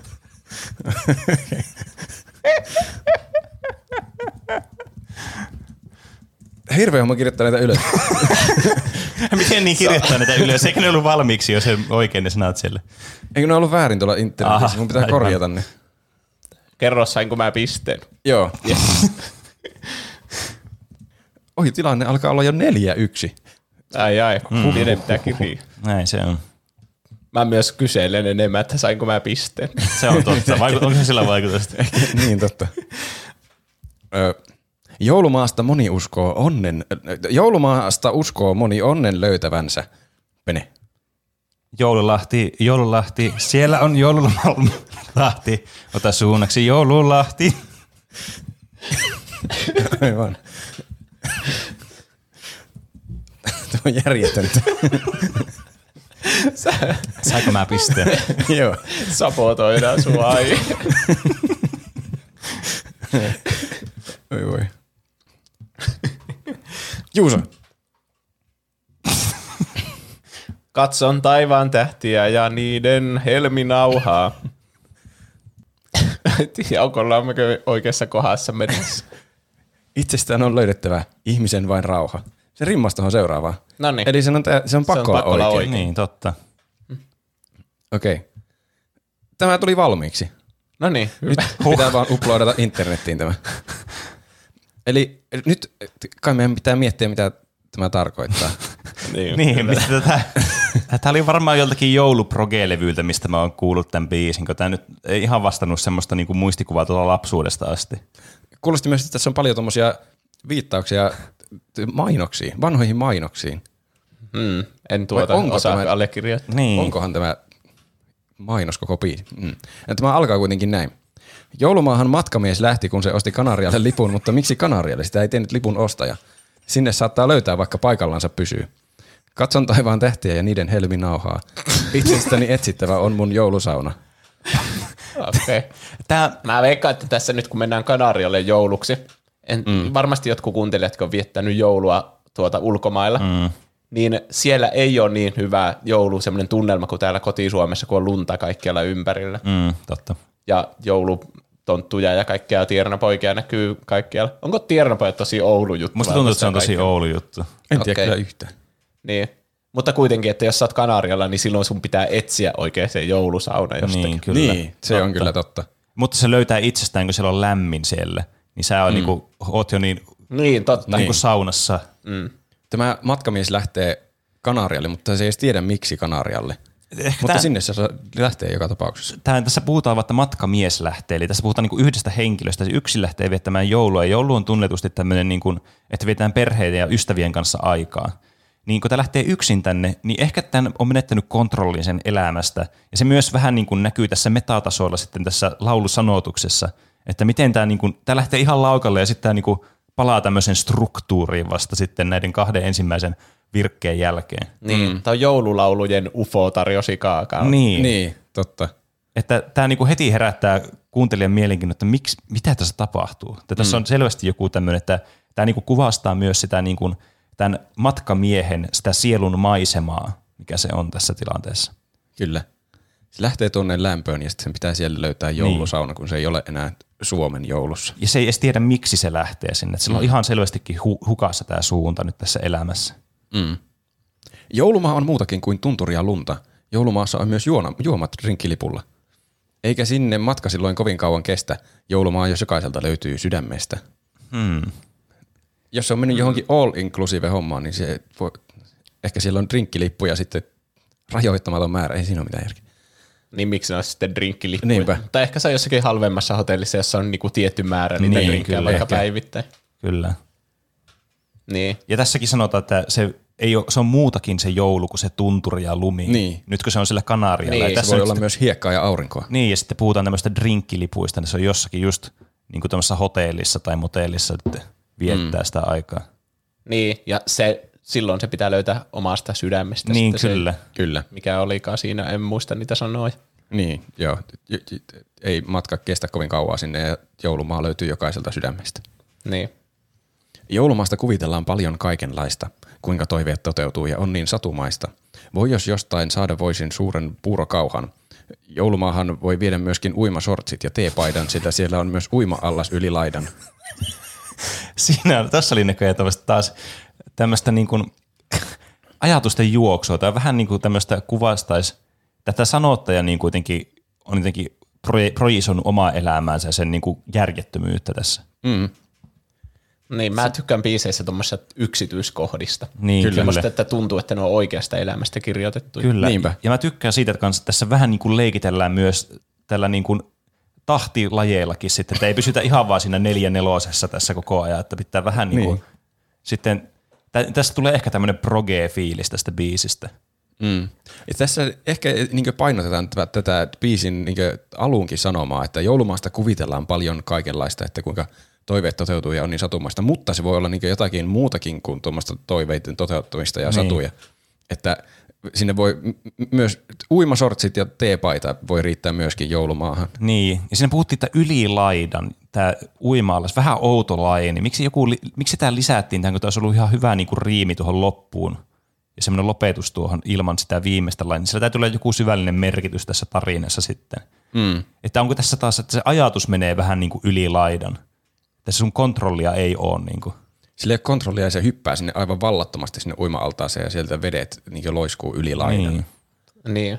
Tai sitten tämä kuulostaa järkevämmältä siinä biisissä, että jos siinä on vaikka tulossa joku droppikohta, niin siinä on vähän pitempi tommoinen. Niin, semmoinen pikku lyhyt britke-filli tulee siihen. Niin tässä meille tosiaan sitä musiikkia, ehkä se selittää sitten tuon viimeisen.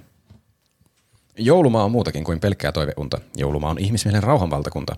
Joulumaa on paras paikka, joulumaa on iloinen. Joulumaassa vietät vaikka koko päivän kesäisen. No joo, tässä on järkeä, koska siellä on Kanarialla vähän niin kuin semmoinen Suomelle niin kuin ehkä tyypillinen niin kuin kesäilmasto. Mm. Niin, ja se tosiaan löysi se joulumaa sieltä omasta itsestänsä. Niin sitten, sillä on nyt se joulumaa siellä ja se on kesäinen ympäristö kuitenkin. Kyllä. Ja ne ei ole toisiaan poissulkevia. Niin, kyllä. Huomaamme. Ja se niin kuin selvästikin korostaa nyt se tässä sitä, että miten se on joulumaa on paras paikka, joulumaa on iloinen, että tavallaan se nyt selvästikin tämä matkamies tässä se itselleen niin kuin tätä hokee tätä mantraa, että se on nyt iloinen ja tämä on iloinen asia nytten. Tämä on niin kuin hyvää. Kyllä.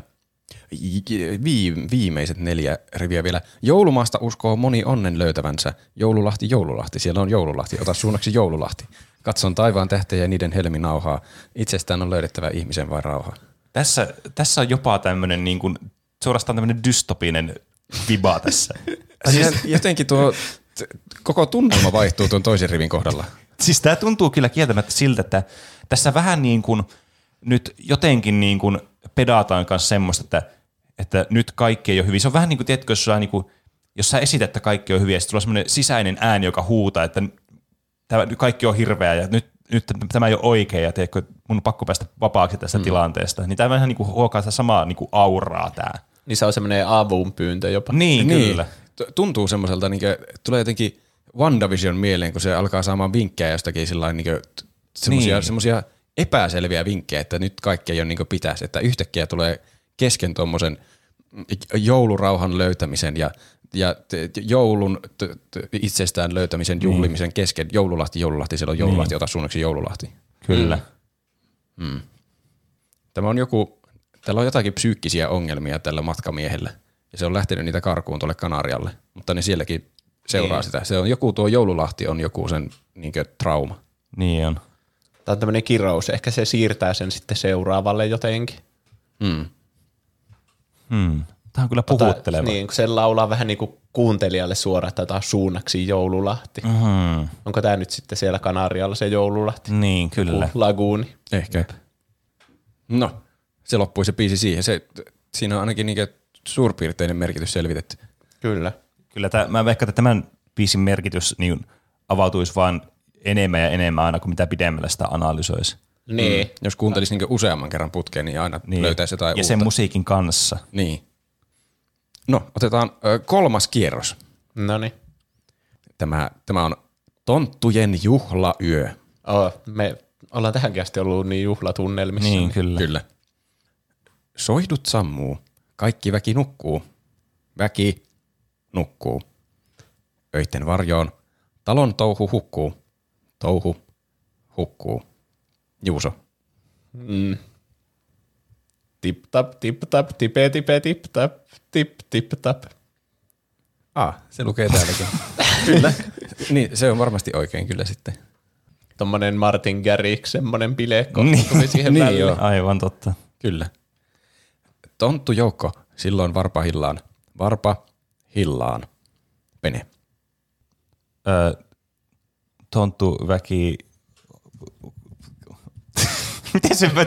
Miten se meni se edellinen? Saatko tuo sanoa uudelleen, kun mulla on nyt vähän korvanapit tässä nyt, niin tulee jotakin häiriötä, niin mä en oikein kuullut tuota. Tonttu joukko, silloin varpa hillaan. Varpa hillaan. Aivan. Ja sitten mitäs sinä olikaan lukikaan nyt? Tonttu väki. Tonttu väki, silloin paljas jalka sillaan. Paljas jalka sillaan. Tip-tap, tip-tap, tipe-tipe, tip-tap, tip-tip-tap. Jouluruokaa tarjoaa kunnon väki. Kunnon väki. Juuso. Jossain mantelin jo tonttu näki. Tonttu näki. Aivan. Sulla menee aika lähelle noiden internetistä löytyvien sanojen mukaan. Selvästi nuo on jotenkin niinkö paremmin osattu muidenkin toimesta muistaa nuo sanat, mitä mä Juusolle laitan. Tip-tap, tip-tap, tipe-tipe, tip-tap, tip-tap. Pöydän päälle veitikkaiset rientää, veitikkaiset. Syövät paistia ja juovat lientä, juovat lientä. Pene. Hip-hop, hip-hop, hipe-hipe, hip-hop, hip-hop. Nuo on aika pahoja tuommoiset, missä pitää muistaa, että montako kertaa tulee peräkkäin hipeä, montako kertaa hap. Ei ole helppoa. Se tuli niin itseluottamuksella, että mä annan pisteen siitä. Oho. Niin kuin kuuluukin. Herkkua on siinä monenlaista. Monenlaista. Juuso. Älähän kuitenkaan surströmmingiä haista. Älä haista. Herra jästäs. Se on sitä hapan silakkaa, jota syödään Ruotsissa. Kyllä. Piste. Yes, hyvä. Mä haluan pitää mun johtoaseman. Tip-tap, tip-tap, tip-tap, ja niin edelleen. Sitten leikitellään kuusen alla. Kuusen alla. Pene? Siellä tonttuu ukot. Leikki puukko hippaa. Puukko hippaa. Joo, jotenkin noin se meni. Niin kai. Ehkä siinä oli tarpeeksi itseluottamusta. Sääli itseluottamuspiste. Yes. Tip-tap, tippe. Hiljaa hiippi joukko varpahillaan. Kotikoloihinsa alle sillan. Tip-tap, tip-tap, tippe. Ja niin edelleen. Aivan. Tämä olikin jännittävä biisi. Oli vähän monipuoliset bileet oli siellä. Oli. Miten mä alkoin? Soihdut sammuu, kaikki väki nukkuu. Öitten varjoon, talon touhu hukkuu. Tip-tap, tipe-tipe, tip-tap. Tämä on siellä on yö. Niin, tämä on aika mielestäni yksiselitteinen, että nyt taloon tuli yö. Niin kai. Se voi kondensoida siihen tuon sanoman tuossa. Kyllä. Niin. Tonttujoukko silloin varpahillaan. Tonttuväki silloin paljasjalkasillaan. Ahaa. Onko nyt tonttujoukko ja tonttuväki sama asia? Musta tuntuu, että ehkä on. Tai siis tässä meidän kontekstissa voisi kuvitella. Tässä on ehkä haluttu vaan hakea, sanottaja on varmaan miettinyt tässä, että se ei halua toistaa sitä samaa sanaa siinä. Niin totta. Niin, se pitää keksiä. Joo. Pitää keksiä joku uusi, että se on joku uusi laini. Niin, kyllä. Mutta tässä niinku vielä niinku spesifioitiin, että ne hiipii, mutta ilman, että niillä on niinku varpaa sillä niinku avojaloin. Niinpä, kyllä. Mitä yleensä tarkoitetaan, kun sanotaan, että joku ihminen on paljasjalkainen? Käytetäänkö sitä, niinku, että paljasjalkainen oululainen tai jotain semmoista? Niin, kai se on niinku syntyperäinen. Niin. Mä en kyllä tiedä, mitä se tässä yhteydessä sitten tarkoittaa. Ehkä ne on kirjaimellisesti vaan paljasjalkainen. Ehkä. Niin. Silloin on kyllä varmasti kylmä hiipiä. Niin, ja myös hiipiminen on paljon helpompaa, jos sulla on sukat jalassa. Niin, mutta ehkä tämä kertoo näistä, että nämä on ihan tottunut tähän. Nämä on elänyt aina tässä näiden talviolosuhteissa, niin ne voi mennä paljasjalkaisillaan siellä, ja sitten ne tulee vaan sinne hiipii vaan hiljaa sinne taloon. Ehkä. Jouluruokaa tarjoaa kunnon väki. Jossain mantelin jo tonttu näki. Nyt palataan niin takaisin sinne talon sisälle tapahtumiin. Niin, mutta onko siellä nyt herätty sitten? Mikä tämä juttu on? Niin, vastahan ne meni nukkumaan. Niin. Mitä ihmettä? Ne tarjoaa sitä ruokaa, vai onko, kun ne on mennyt nukkumaan, niin pölliikö ne vaan niiden ruoan? Ne tollain lainausmerkeissä tarjoaa ruokaa. Siis ne tontut tarjoaa itsellensä sitä ruokaa. Niin. Että no tää ruoka jäi nyt tähän pöydälle. Niin, meidän täytyy syöttää pois. Niin. Tämä on meille. Ja myös näki mantelinkin siellä selvästi. Jossain mantelin jo tonttu näki. Niin. Manteli yleensä on semmoinen, mistä saa jonkun palkinnon, vaikka jos koulussa löytää manteli. Ja sitä on aika vaikeaa huomata sitä puudesta, että tässä niinku syy, että sä löydät sieltä. Niin tämä ehkä kertoisi, että nämä on tosi tämmöisiä observantteja nämä tontut, että ne kiinnittää huomiota ne niinku kaikkeen niinku tilaisuuteen, minkä ne läkee, niin ne niinku kiinnittyy sitten.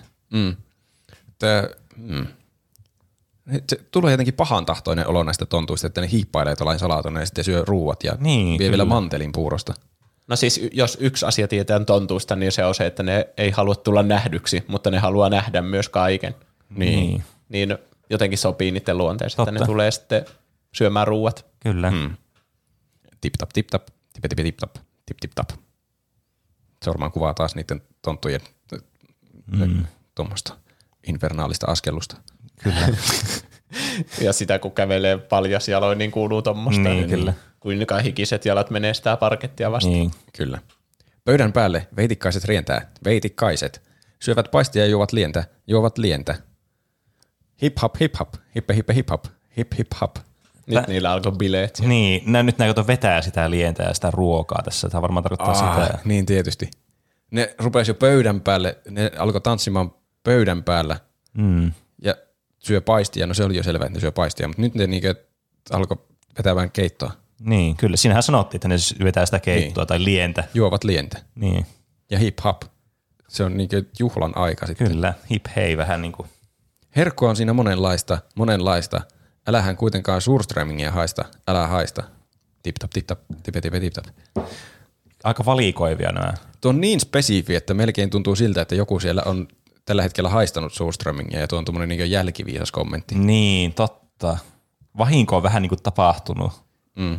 Mulla on semmoinen olo, että nämä on suomenruotsalaisia sitten, tai ruotsalaisia, että nämä tontut kuitenkin, aivan. Ne ei oikein välitä siitä Sunströmingistä. Mm. Mutta selvästi ehkä. Ne on syönyt sitä siellä joulupöydässä, kyllä. Kuten kuuluu perinteisiin. Niin, totta. Sitten leikitellään kuusen alla. Siellä tonttuukot leikkii puukkohippaa. Siinä ei oikein tuosta riimiä löytynyt tuossa, mutta... Ja myös tämä menee koko ajan vaan jotenkin kauheammaksi tämä tonttujen tekeminen. Nyt ne leikkii siellä kuusen alla, mikä ei sinänsä ole vielä hirveä paha verrattuna siihen, että ne söi niiden kaikki ruuat ja bilettiin siellä pöydällä. Mutta sitten ne rupeaa leikkimään puukkohippaa. Niin. Ainakin ne lehkii keskenään vielä. Niin, mutta näistä kyllä, jos näkisi näillä aikaisemmilla perusteilla nämä tontut, niin mä en yhtään ihmettelisi, että nämä leikkisi puukkohippaa. Mm. Mm. Nämä vaikuttaa jotenkin semmoisilta, että nämä niinku omistaa tämän maailman ja ne voi tehdä ihan mitä haluaa. Ja sitten ne täytyy saada tommosia, niinku, tekee tommosia outoja asioita, ja, koska ne voi. Mm. Tip-tap. Nyt se muuttui, huomasitteko se hip-hop? Mitä ne oli hauskaa, se muuttui tip-tapiksi taas, niin onko tämä niinku semmoista, tiedätkö, veripisarota tippuu maahan, niin kuuluu semmoinen tip? Se niin. Muuten voi olla. Puukkohipaastahan yleensä tippuu veripisaroita maahan. Niin. Vakavoitu kyllä. Tunnelma selvästi. Kyllä. Hiljaa hiippii joukko varpahillaan, kotikoloihinsa alle sillan. Tip-tap, tipe. Ne asuu sillan alla. Tiedättekö koko ajan. Mitä? Tämä on vertauskuva. Nämä on jotakin hoboja tai tämmöisiä, niin. Tiedättekö, tämmöisiä... miksi niitä sanotaan, semmoisia, jotka asuu toisten tiennoilla, vaikka ne ei saisi asua siellä, tiedättekö salaa, miksi niitä kutsutaan, siellä on Amerikassa joku termi. Vaikea sanoa. Semmoisia loiseläjiä. Niin, semmoisia päräsaitteen. Niin. Joo, ne asuu salaa siis jossakin sillan alla. Onko ne jotakin kodittomia?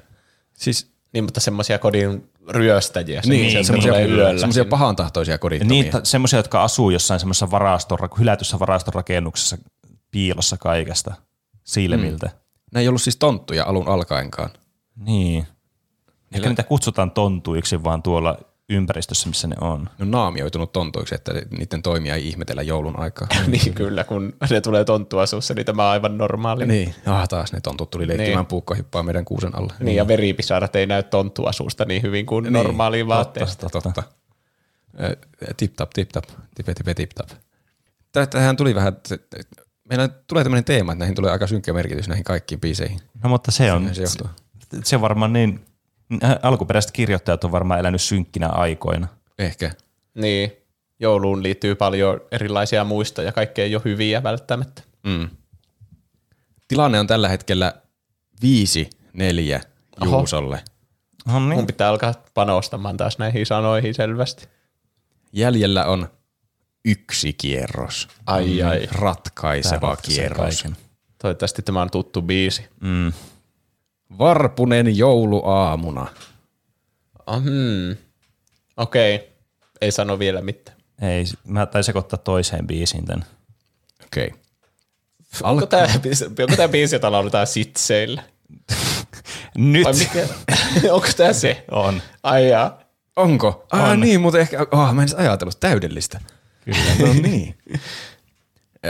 No niin. Lähtee. Lumi on jo peittänyt. Kukat laaksosessa. Pene. Nyt. Lyhyesti. On aika. Joo. Nyt. Sori, mutta kun tässä kappaleessa on tuttu tapaan, tulee sitten semmoinen tauko aina ton nytin jälkeen. Niin, tällä hetken aika. Aivan. Miten musta tuntuu, että tästä tuli meidän epävirallinen pikkujoulujakso? Ehkä. Sanoitko uudestaan vielä se? Ja aika on nyt. Siinä oli sellainen. Nyt ja aika on nyt. Kyllä. Piste. Varpunen pienoinen, syönyt kesä einehen. Järven aalto jäätynyt talvipakkasessa. Pienen pirtin portailla oli tyttö kulta. Juusa. Kilinkolin.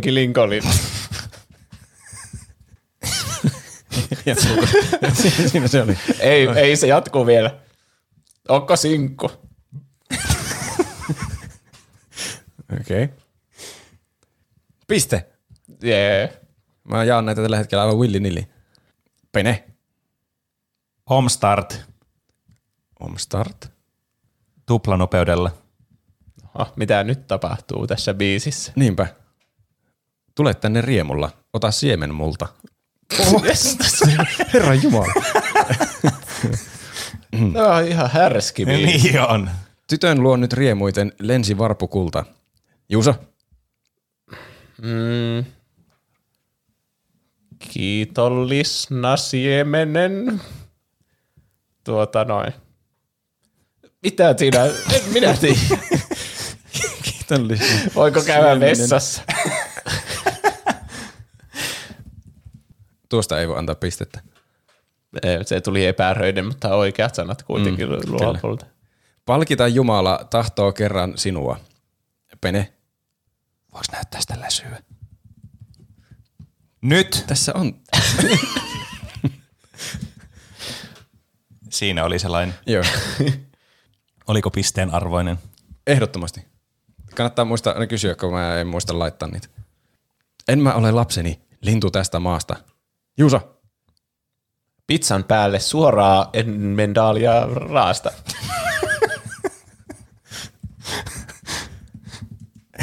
Okei. Piste, selvästi piste. Yes. Tuo oli aivan niinkö suvereeni piste. Se tuli apteekin hyllyltä tuli. Kyllä. Siemenen pienoisen, jonka annoit köyhällen. Pene.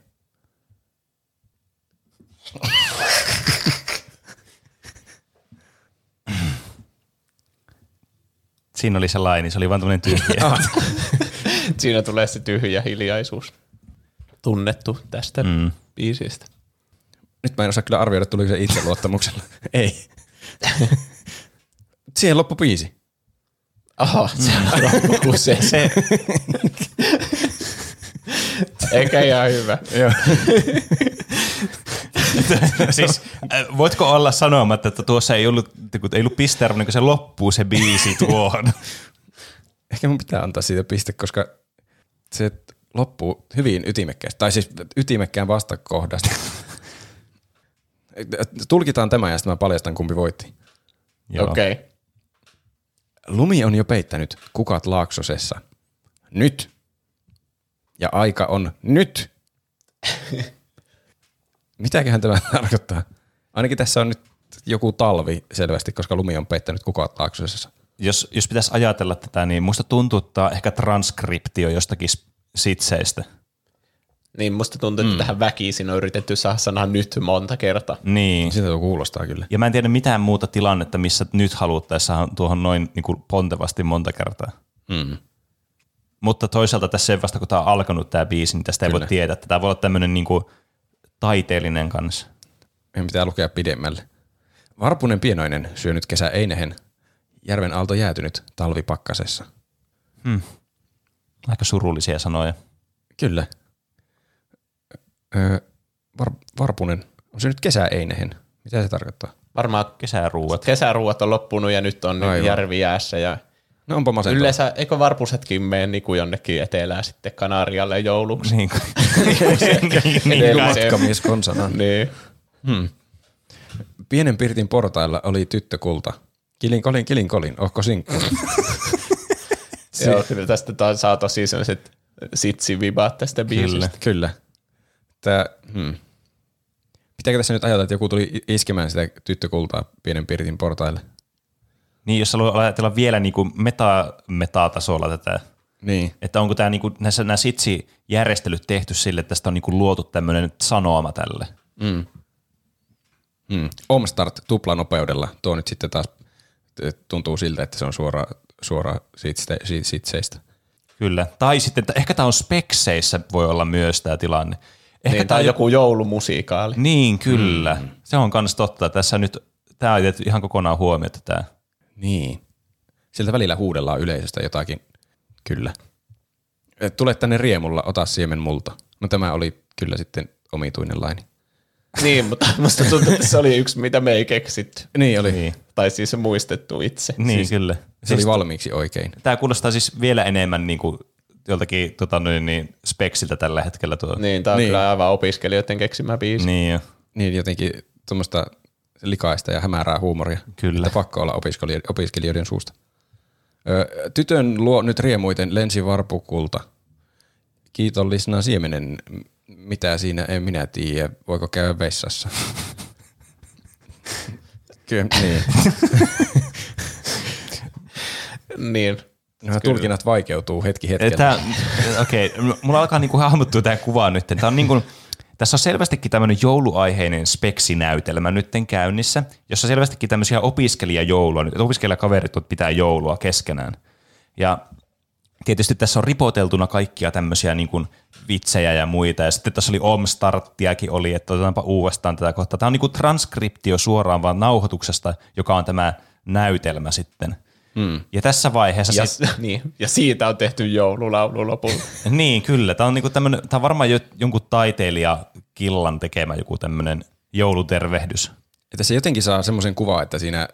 speksinäytöksessä tämä niin lähtee koko ajan vaan enemmän käsistä. Että siitä tulee hiljalleen semmoinen farsi, että kukaan ei jaksa enää keskittyä siihen ja siitä, niin kuin, sieltä huudellaan ihan mitä sattuu. Ja niin. Missään ei ole enää niin mitään järkeä. Mikä vähän niin kuin kuvastaa semmoisia niin kuin sitsejä kanssa. Että tämä niin kuin ottaa myös kantaa näihin sitseihin, että miten ne niin kuin lähtee vaan, niin kuin, kun ihmisiltä niin kuin loppuu keskittyminen, niin tämä niin kuin loppuu, tai siis tämä niin kuin kuvastaa sitä, että tämä niin kuin vietän tämmöiseksi ylilyönniksi katsojille tämän. Niin. Tai kuuntelijoille tässä tapauksessa. Palkita Jumala tahtoo kerran sinua. Voiko näyttää sitä läsyä nyt? Kyllä, siellä joku on joko hukannut oman läsynsä ja alkaa kaverilta etsimään. En mä ole lapseni lintu tästä maasta. Pizzan päälle suoraan emmentaalia raasta. Siemenen pienoisen, jonka annoit köyhälleen. Siinä vielä yritetään niin palata siihen käsikirjoitukseen, mutta sitten tämä lähtee ihan käsistä. Tulee tuommoinen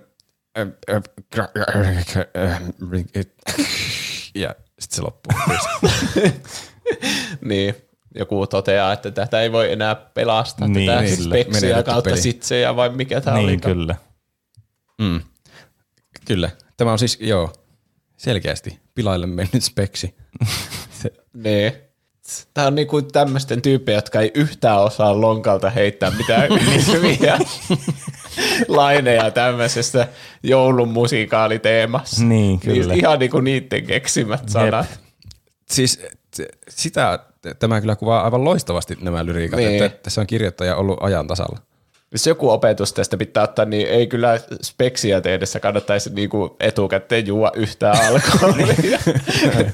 Pitää mielen virkeään. Niin, kyllä. No, ehkä. Mm.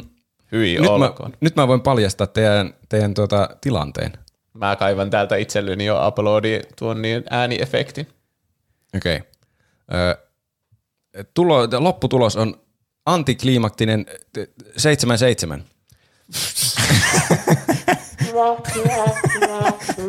Tämä on slowpoke vastaan slowpoke. Niin, on kyllä. Mä mietin, että pitääkö tähän joku tiebreaker keksiä, mutta se ehkä siis se on niinku täydellinen loppu tälle aiheelle, että se loppuu vielä tasaan ilman minkäänlaista niinku täydellistä päätöstä. Se ei ollut mitään tyydyttävää konkluusia. Ei. Biisi loppu kesken. Tässä koko aiheessa ei ollut päätä eikä häntää. Kyllä. Siis tämä ei oikeastaan voi loppua mihinkään muuhun kuin tasapeliin ilman, että kumpikaan voittaa. Niin. Näin on. Mitä te olette tehnyt viime aikoina? Mitä Juusa on tehnyt? Mä katsoin sen Rick and Morty uusimman kauan loppuun. Mm-hmm. Ja siinä oli, se alkoi tosi hyvin ja sitten välillä oli vähän niitä kummallisia, niitä siemenjaksoja. Mutta mun mielestä se loppua kohden taas parani, kun mentiin siihen, vaikka Rick and Morty aina vitsailee sillä, että voi ei, tästä tulee nyt kaanonia, jos me kerrotaan joku backstory. Niin mä ainakin tykkään just niistä jaksoista, että tulee vähän sitä kaanonia siihen mukaan. Mm. Siinä vähän innostui niin tulevasta Rick and Mortysta siinä lopussa. Niin, että ei ne pelkästään trollaa, vaan niillä joku suunnitelma, miten ne tätä etenee. Mm. Niin se oli kiinnostava. Ja sitten South Park on nyt alkanut tekemään ilmeisesti, onkohan nekin sille Paramount, mikäli plussalle. Niin tämmöisiä South Park-tunnin mittaisia elokuvia, josta vissi on nyt yksi tullut, jonka nimi oli Post-Covid, joka kertoo koronan jälkeisestä ajasta. Okei. Ja se oli ihan sikaa hyvä. Ihan sikaa hyvä? Niin, siis niinku semmoinen, että mä katson sitä aivan tunteellisena, että minkälaista olisi, jos tämä oikeasti loppuisi joskus tämä koronan jälkeinen aika. Tai siis korona-aika loppuisi ja tulisi jälkeinen aika sitten. Niin. Onko se niinku paprikamiksin arvoisen hyvä?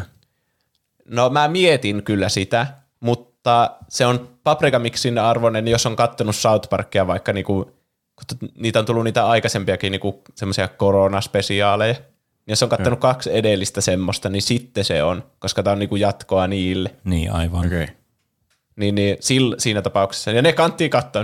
Koko South Park on paprikamiksin arvoinen tietenkin. Niin kai. Mutta en mä tätä yksittäistä niinku suosittele semmoiselle, joka ei ole vaikka ikinä kattonut South Parkia. Niin. Tai vaikka kattonut joskus kasuaalisti MTVltä South Parkia, niin en siltikään ehkä... No en mä tiedä. Kyllä se on nykyään niin paljon niin semmoista... Siinäkin on sitä kaanonia nykyään niin paljon. Kaikessa on kaanonia. Niin pitää pysyä kärryillä, että niinku osaa arvostaa. Mutta minä osasin arvostaa, koska olen sivistynyt kulttuurinen mies. Mitä Pene on tehnyt? No mä oon tässä pelannut muutamaa peliä. Ja yksi niistä on se, aikaisemminkin tässä, itse asiassa juuri tässäkin jaksossa, mutta edellisessäkin jaksossa mainittu Inscription, joka siis oli tämmöinen korttipeli roguelike mystisillä elementeillä, vähän tämmöistä kauhuelementeillä sekoitettuna ja muulla tämmöisellä kerran koettavalla fiiliksellä. Ja mä en oikeastaan voi sanoa tästä yhtään sen enempää vielä tässä. Mä en ole pelannut läpi sitä vielä, niin mä en myöskään voi vielä niinku sanoa mun lopullista arvostelua siitä, että onko se vaikka paprikamiksi arvoinen tai onko se hyvää muuten vaan tai mitään. Mutta toinen peli, mitä mä oon kans pelannut, niin viime vuoden yksi kuumimmista peleistä, mitä mä nyt Switchillä aloin pelaamaan, kun mä sen hommasin sille, on Hades. Ja se on kyllä ollut. Kyllä mä ymmärrän, että miksi ihmiset tykkää sitä pelistä. Se on kyllä tosi koukuttava ja niinku kiehtova peli. Ja oikein siis hauskaa pelata. Niin, siis kyllä, se on todellakin hauska peli. Niin, ihan uskomatonta, että pelaa jotain peliä ja se on hauska. Niin kyllä. Siis oikein nauttii siitä, kun pelaa sitä. Niin. Ihan älytöntä. Mutta siinä on oikeastaan mun viikon anti. Näin niin kuin pelien saralta. Aivan. Kerro sinä. Ai niin joo, minulla on kysyä Roope. Mitä sinä olet tehnyt viime viikolla? Kiitos. Mä katsoin elokuvan Yksin kotona. Se on joku ihme uusi Yksin kotona. Mä oon nähnyt siitä jonkun traileri. Se on Disney Plusalla, eikö ole? Joo. Sieltä me katsottiin se. Se oli, piti katsoa, kun uusi Yksin kotona tulee. Se on varmaan niiden taktiikka, että kaikkien pitää katsoa se, kun se on uusi Yksin kotona. Niin, varmaan on. Se oli semmoinen, niinkö, vähän melkein voisi sanoa jopa remake niistä vanhoista. Ja se niinkö, oikein tiedosti olevansa remake, että siinä tehtiin vitsiäkin siitä, kuinka se on niinkö sama elokuva. No mutta tuo on just tommonen perus Disneyn taktiikka, että hahaa, jos me teemme vitsiä itsestämme, niin meistä ei kukaan voi tehdä vitsiä. Niinpä. Se on kyllä toimiva taktiikka. Ei, se on vaikea tehdä vitsiä sen jälkeen, kun se on itse tehnyt sen vitsi. Semmoinen se oli. Kai se on vähän niin kuin semmoinen lastenelokuva. Mutta se on jännä, se oli, kun ne alkuperäisetkin on lastenelokuvia, mutta sitten on ihan hirveän raakoja ne. Niin. Tai siis niin, jos ajattelee normaaleilla fysiikoilla niitä, että ne kuolisi moninkertaisesti. Kyllä. Niin kyllä, me ollaan tehty tästäkin jaksoa joskus. Analysoitu tarkkaan moninkertaisesti, kun ne kuolisi. Niin tässä oli vielä... Se tuntuu, että no tästä tehdään varmaan joku semmoinen vähemmän raaka versio, että nykyajan lapset voi katsoa tätä innoissaan, mutta se oli varmaan raaempi. Ne ansat oli paljon hullumpia ja niille sattui koko ajan paljon enemmän. En tiedä. Ne oli ottanut niin kaiken irti siitä Yksin kotonaisuudesta. Mä en tiedä, mitä mieltä mä olin siitä. Se oli joku elokuva. Se ei ollut hyvä eikä huono. Jotkut elokuvat on hyviä, mutta niissä on myös huonoja elementtejä, niin tässä ei ollut hyviä eikä huonoja elementtejä. Tämä oli sun korporate-elokuva. Niin, tämä on jossakin omituisessa limbossa. Ehkä toinen asia, mitä voi mainita, niin kun Rocket Leaguesta pitää, niin nyt tuli mobiili Rocket League, se Sideswipe. Niin, sitä mä muutaman pelin pelannut, se on kyllä ihan hauska. Semmoinen vessassa istumispeli. Että jos on tylsää, niin semmoistahan voi pelata, jos ei ole oikean Rocket Leaguean niin tilaisuutta. Kyllä, vaikuttaa ihan hauskalta peliltä. On, kyllä siinä ihan aika kuluu, kun sitä naputtelee. En mä kovin paljon sitä pelannut. Ehkä tunnin korkeintaan niin kokonaisuudessa. Eri vessatauoilla. Niin. En mä oikeastaan muuta ole tehnyt. Ne on ollut merkittävimmät. Eli onko aika kaikkien lempisegmentille? Miten meni noin niin kuin omasta mielestä? Meillähän voi lähettää tänne Tuplahyppi podcastiin kysymyksiä, kommentteja, aihe-ehdotuksia, meemejä sekä faktan korjauksia. Kaikkea, mitä haluaa meidän lukevan täällä. Meidät löytää Instagramista ja Twitteristä nimellä Tuplahyppy. Sekä meidät tavoittaa sähköpostiosoitteesta podcast@tuplahyppy.fi. Ja miten meni noin omasta mielestä -osiossa käydään läpi niitä faktan korjauksia. Aika monet oli kertonut jotain lautapelikokemuksia. Me kyllä pelattiin joskus Monopolia seuraavana päivänä loppuun tyyppisiä. Valehtelijoita. Ne on kyllä valheita kaikki. Mutta me ei nyt voida ottaa niitä tänne faktan korjauksiin. Niin, tuommoisia uusia valefaktoja. Vai? Kyllä, fake news. Mm. Niin, mutta sitten täällä oli tämmöinen Huldaselta, että mietin tässä, että eikö ne naapurit, miltä se Janne kävi lainaamassa sitä digiboksia siinä leffan alussa, ollut Jannen vanhemmat. Jotenkin itsellä on tästä vahva käsitys, vaikka leffan katsomisesta on vuosia. Niin. Nyt kun tuo mainittiin, niin mullakin tuntui siinä elokuvan aikana, että onko ne sitten vanhempia, mutta musta tuntuu, että mä joko en kiinnittänyt tarpeeksi huomiota siihen itse elokuvaan siinä, tai sitten se meni multa vaan ihan täysin ohi, tai siinä elokuvassa ei vaan yksinkertaisesti mainittu sitä asiaa, mutta mullakin oli semmoinen jotenkin viba, että ne on sen vanhemmat. Mä en ole ikinä ajatellut, että ne olisi sen vanhemmat. Koska ne puhuu jotenkin silleen, että oho, sinäkin oot täällä taas pitkästä aikaa, jotenkin silleen niin kuin sen kaverille, se vanhempi rouva siinä. Mä jotenkin käsitin se, että ne on naapureita, ja se vitsi on siinä, että ne on jotenkin niin kohteliaita naapureita, että ne antaa digiboksinsa tuosta vaan ja repii kärppät tarraa irti siitä. Niin. En osaa sanoa. Mä en tiedä yhtä. Ehkä se on monitulkintaista, niin. Mutta mulle on ihan sama. Ne voi olla sekä naapurit että vanhemmat. Sovitaan niin, vaikka kai. Sille. Niin, eikä se muuta millään tavalla tätä elokuvaa. Eli se on niin. Tulkinnasta riippuvainen, niin kuin se elokuva pysyy samanlaisena siitä huolimatta. Mm. Niin, kyllä. Ja mitäs muita viestejä ja aiheehdotuksia täällä sitten oli? Jefulainen laittaa aiheehdotukseksi joku jakson mittainen kynäpaperi-roolipeli one-shotti voisi olla kova.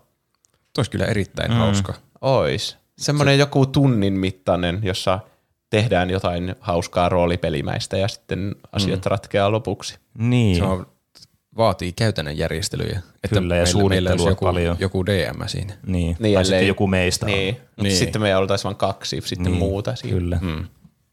Mutta mikä ettei. Niin.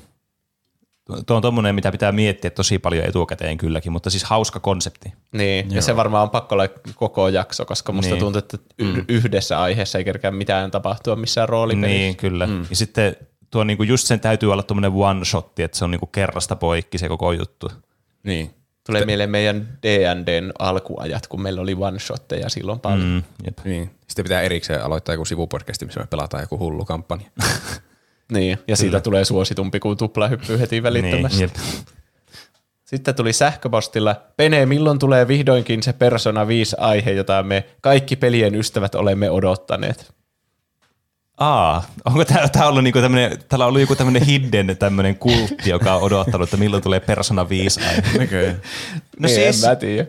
Siis vähän siis en ole itse pelannut Persona 5. Mä oon kyllä siis hyvin läheisesti proksynä pelannut ja katsonut, kun tätä on pelattu samalta sohvalta, tämä peli. Että mä oon päässyt arvostelemaan kaikkia valintoja ja muita tässä pelissä. Ihan niin kuin normaali kansalainen tekee pelejä niin kuin katsoessaan. Mutta ei ole vielä päästy niin kuin loppuun asti tässä projektissa, joten musta tuntuu, että tämä on semmoinen peli, mistä pitäisi tehdä tämä jakso vasta sen jälkeen, kun se olisi kokonaan niin kuin läpi. Tai se tuntuisi jotenkin huijaukselta vaan sille, että no se on tämmöinen peli, ok, mä en tiedä tästä ihan hirveästi.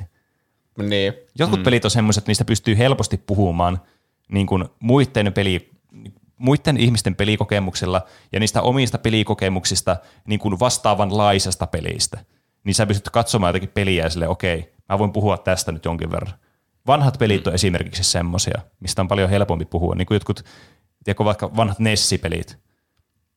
Niin. Kun ne on niin yksinkertaisia peleinä ja sä voit niinku heti samaistua, miten se toimii vaikka.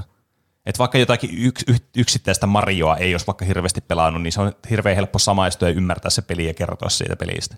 Mutta nämä jotkut pelit on sitten sen verran niinku outoja tai semmoisia niinku niche-kategorian pelejä, että se ei ihan toimi samalla tavalla. Niin. Mulla tulee kans mieleen se, ehkä mulla on ollut Paprika Mixissä se Girlfriend Reviews, niin. Joka tekee sen niinku tyttökaverin näkökulmasta niitä arvosteluja, joka vain katsoo, kun se poikakaveri pelaa niitä pelejä. Niin. Ja sitten kertoo siitä kokemuksesta, että minkälaista on eri pelejä katsoa. Niin, ja nekään siis, ja niissäkinhän se menee siihen subjektiiviseen kokemukseen hyvin pitkälti. Ja niissähän ei niinku puhuta mitään, niinku, oikein, mitä on ehkä väärä ilmassa, mutta siis niissä hyvin vähän pureudutaan siihen pelimekaniikkaan ja tämmöiseen. Niin, koska niillä ei ole merkitystä, vaan niin, sillä, siis mitä kyllä siinä niinku tapahtuu. Niin, totta. Siis se on tietenkin totta. Mm. Ja sitten, moi triplahyppäijät, olisi kiva kuulla aihe Half-Life-peleistä. Hyvä peli ja ihan kiva, kun pyörii tuolla mun halvalla HP-läppärilläkin. PS, mahtava podcast. Saan jouluun mennessä varmasti kaikki jaksot kuunneltua. Kiitos.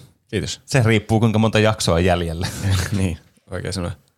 Niin, joulu tulee aivan kohta. Mutta me luotetaan suhun. Ai Half-Life-aiheen. Eikö siis, että se ehtii kuunnella kaikki ne aiheet? Ai, pystyt mä ajattelin katsoa, että muu. Niin, mä oon pelannut sekä ykkösen että kakkosen alkua, mutta en ole ikinä pelannut niitä loppuun asti. Mm. Mäkään en ole pelannut.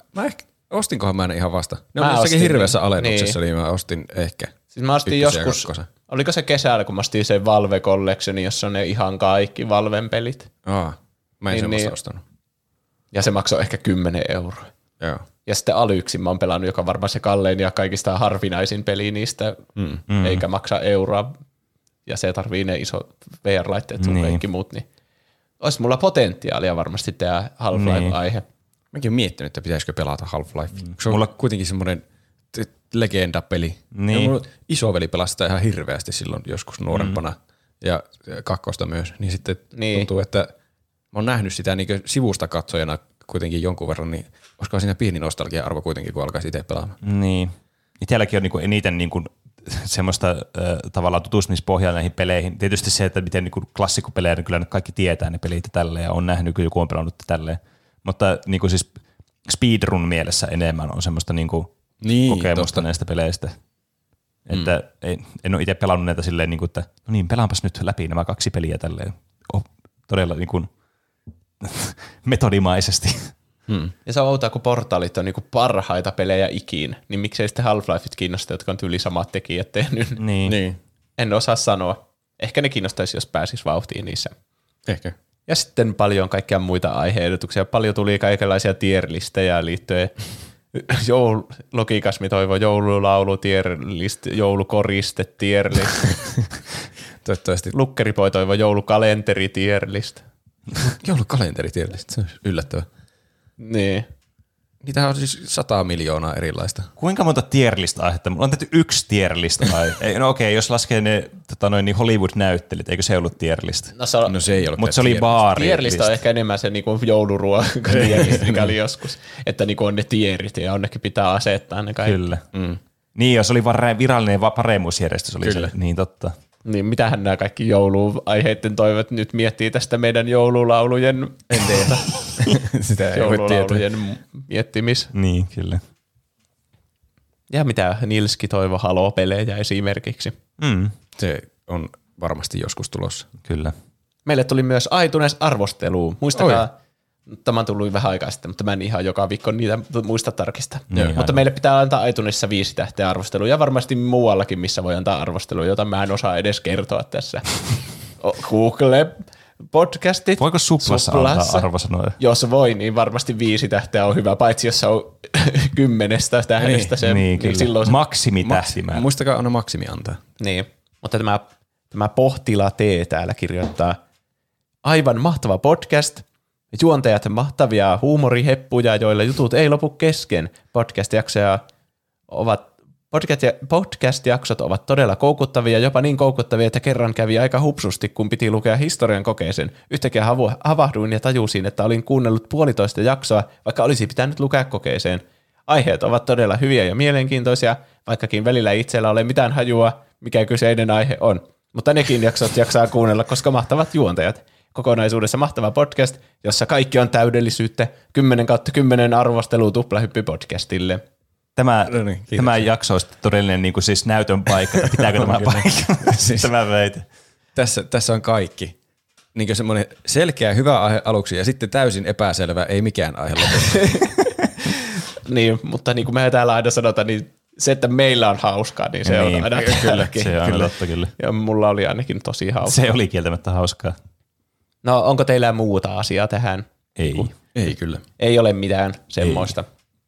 No, sitten meidän pitää sanoa, että kiitos kaikille, jotka kuuntelitte tämän jakson. Kiitos kaikille, jotka kuuntelitte tämän jakson. Kiitos kaikille, jotka kuuntelitte tämän jakson. Kiitos kaikille, jotka laitoitte viestiä. Kiitos kaikille, jotka laitoitte viestiä. Kiitos kaikille, jotka laitoitte viestiä. Kiitos kaikille, jotka vierailette tuplahyppy.fi/kauppa osoitteessa, jossa voi tilata meidän mertsiä, muun muassa paitoja, huppareita, kahvikuppeja, essuja ja maskeja.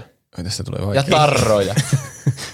Kiitos kaikille, jotka vierailitte meidän merchikaupassa tuplahyppy.fi/kauppa, josta voitte jotakin sinne päin ostaa.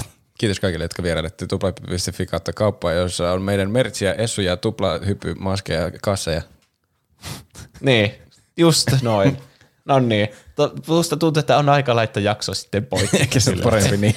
No niin. Palataan aiheeseen ensi viikolla. Ensi viikolla on sitten joulu. Jei. Nähdään. Oi ei, toi ei tästä parane. Hei hei.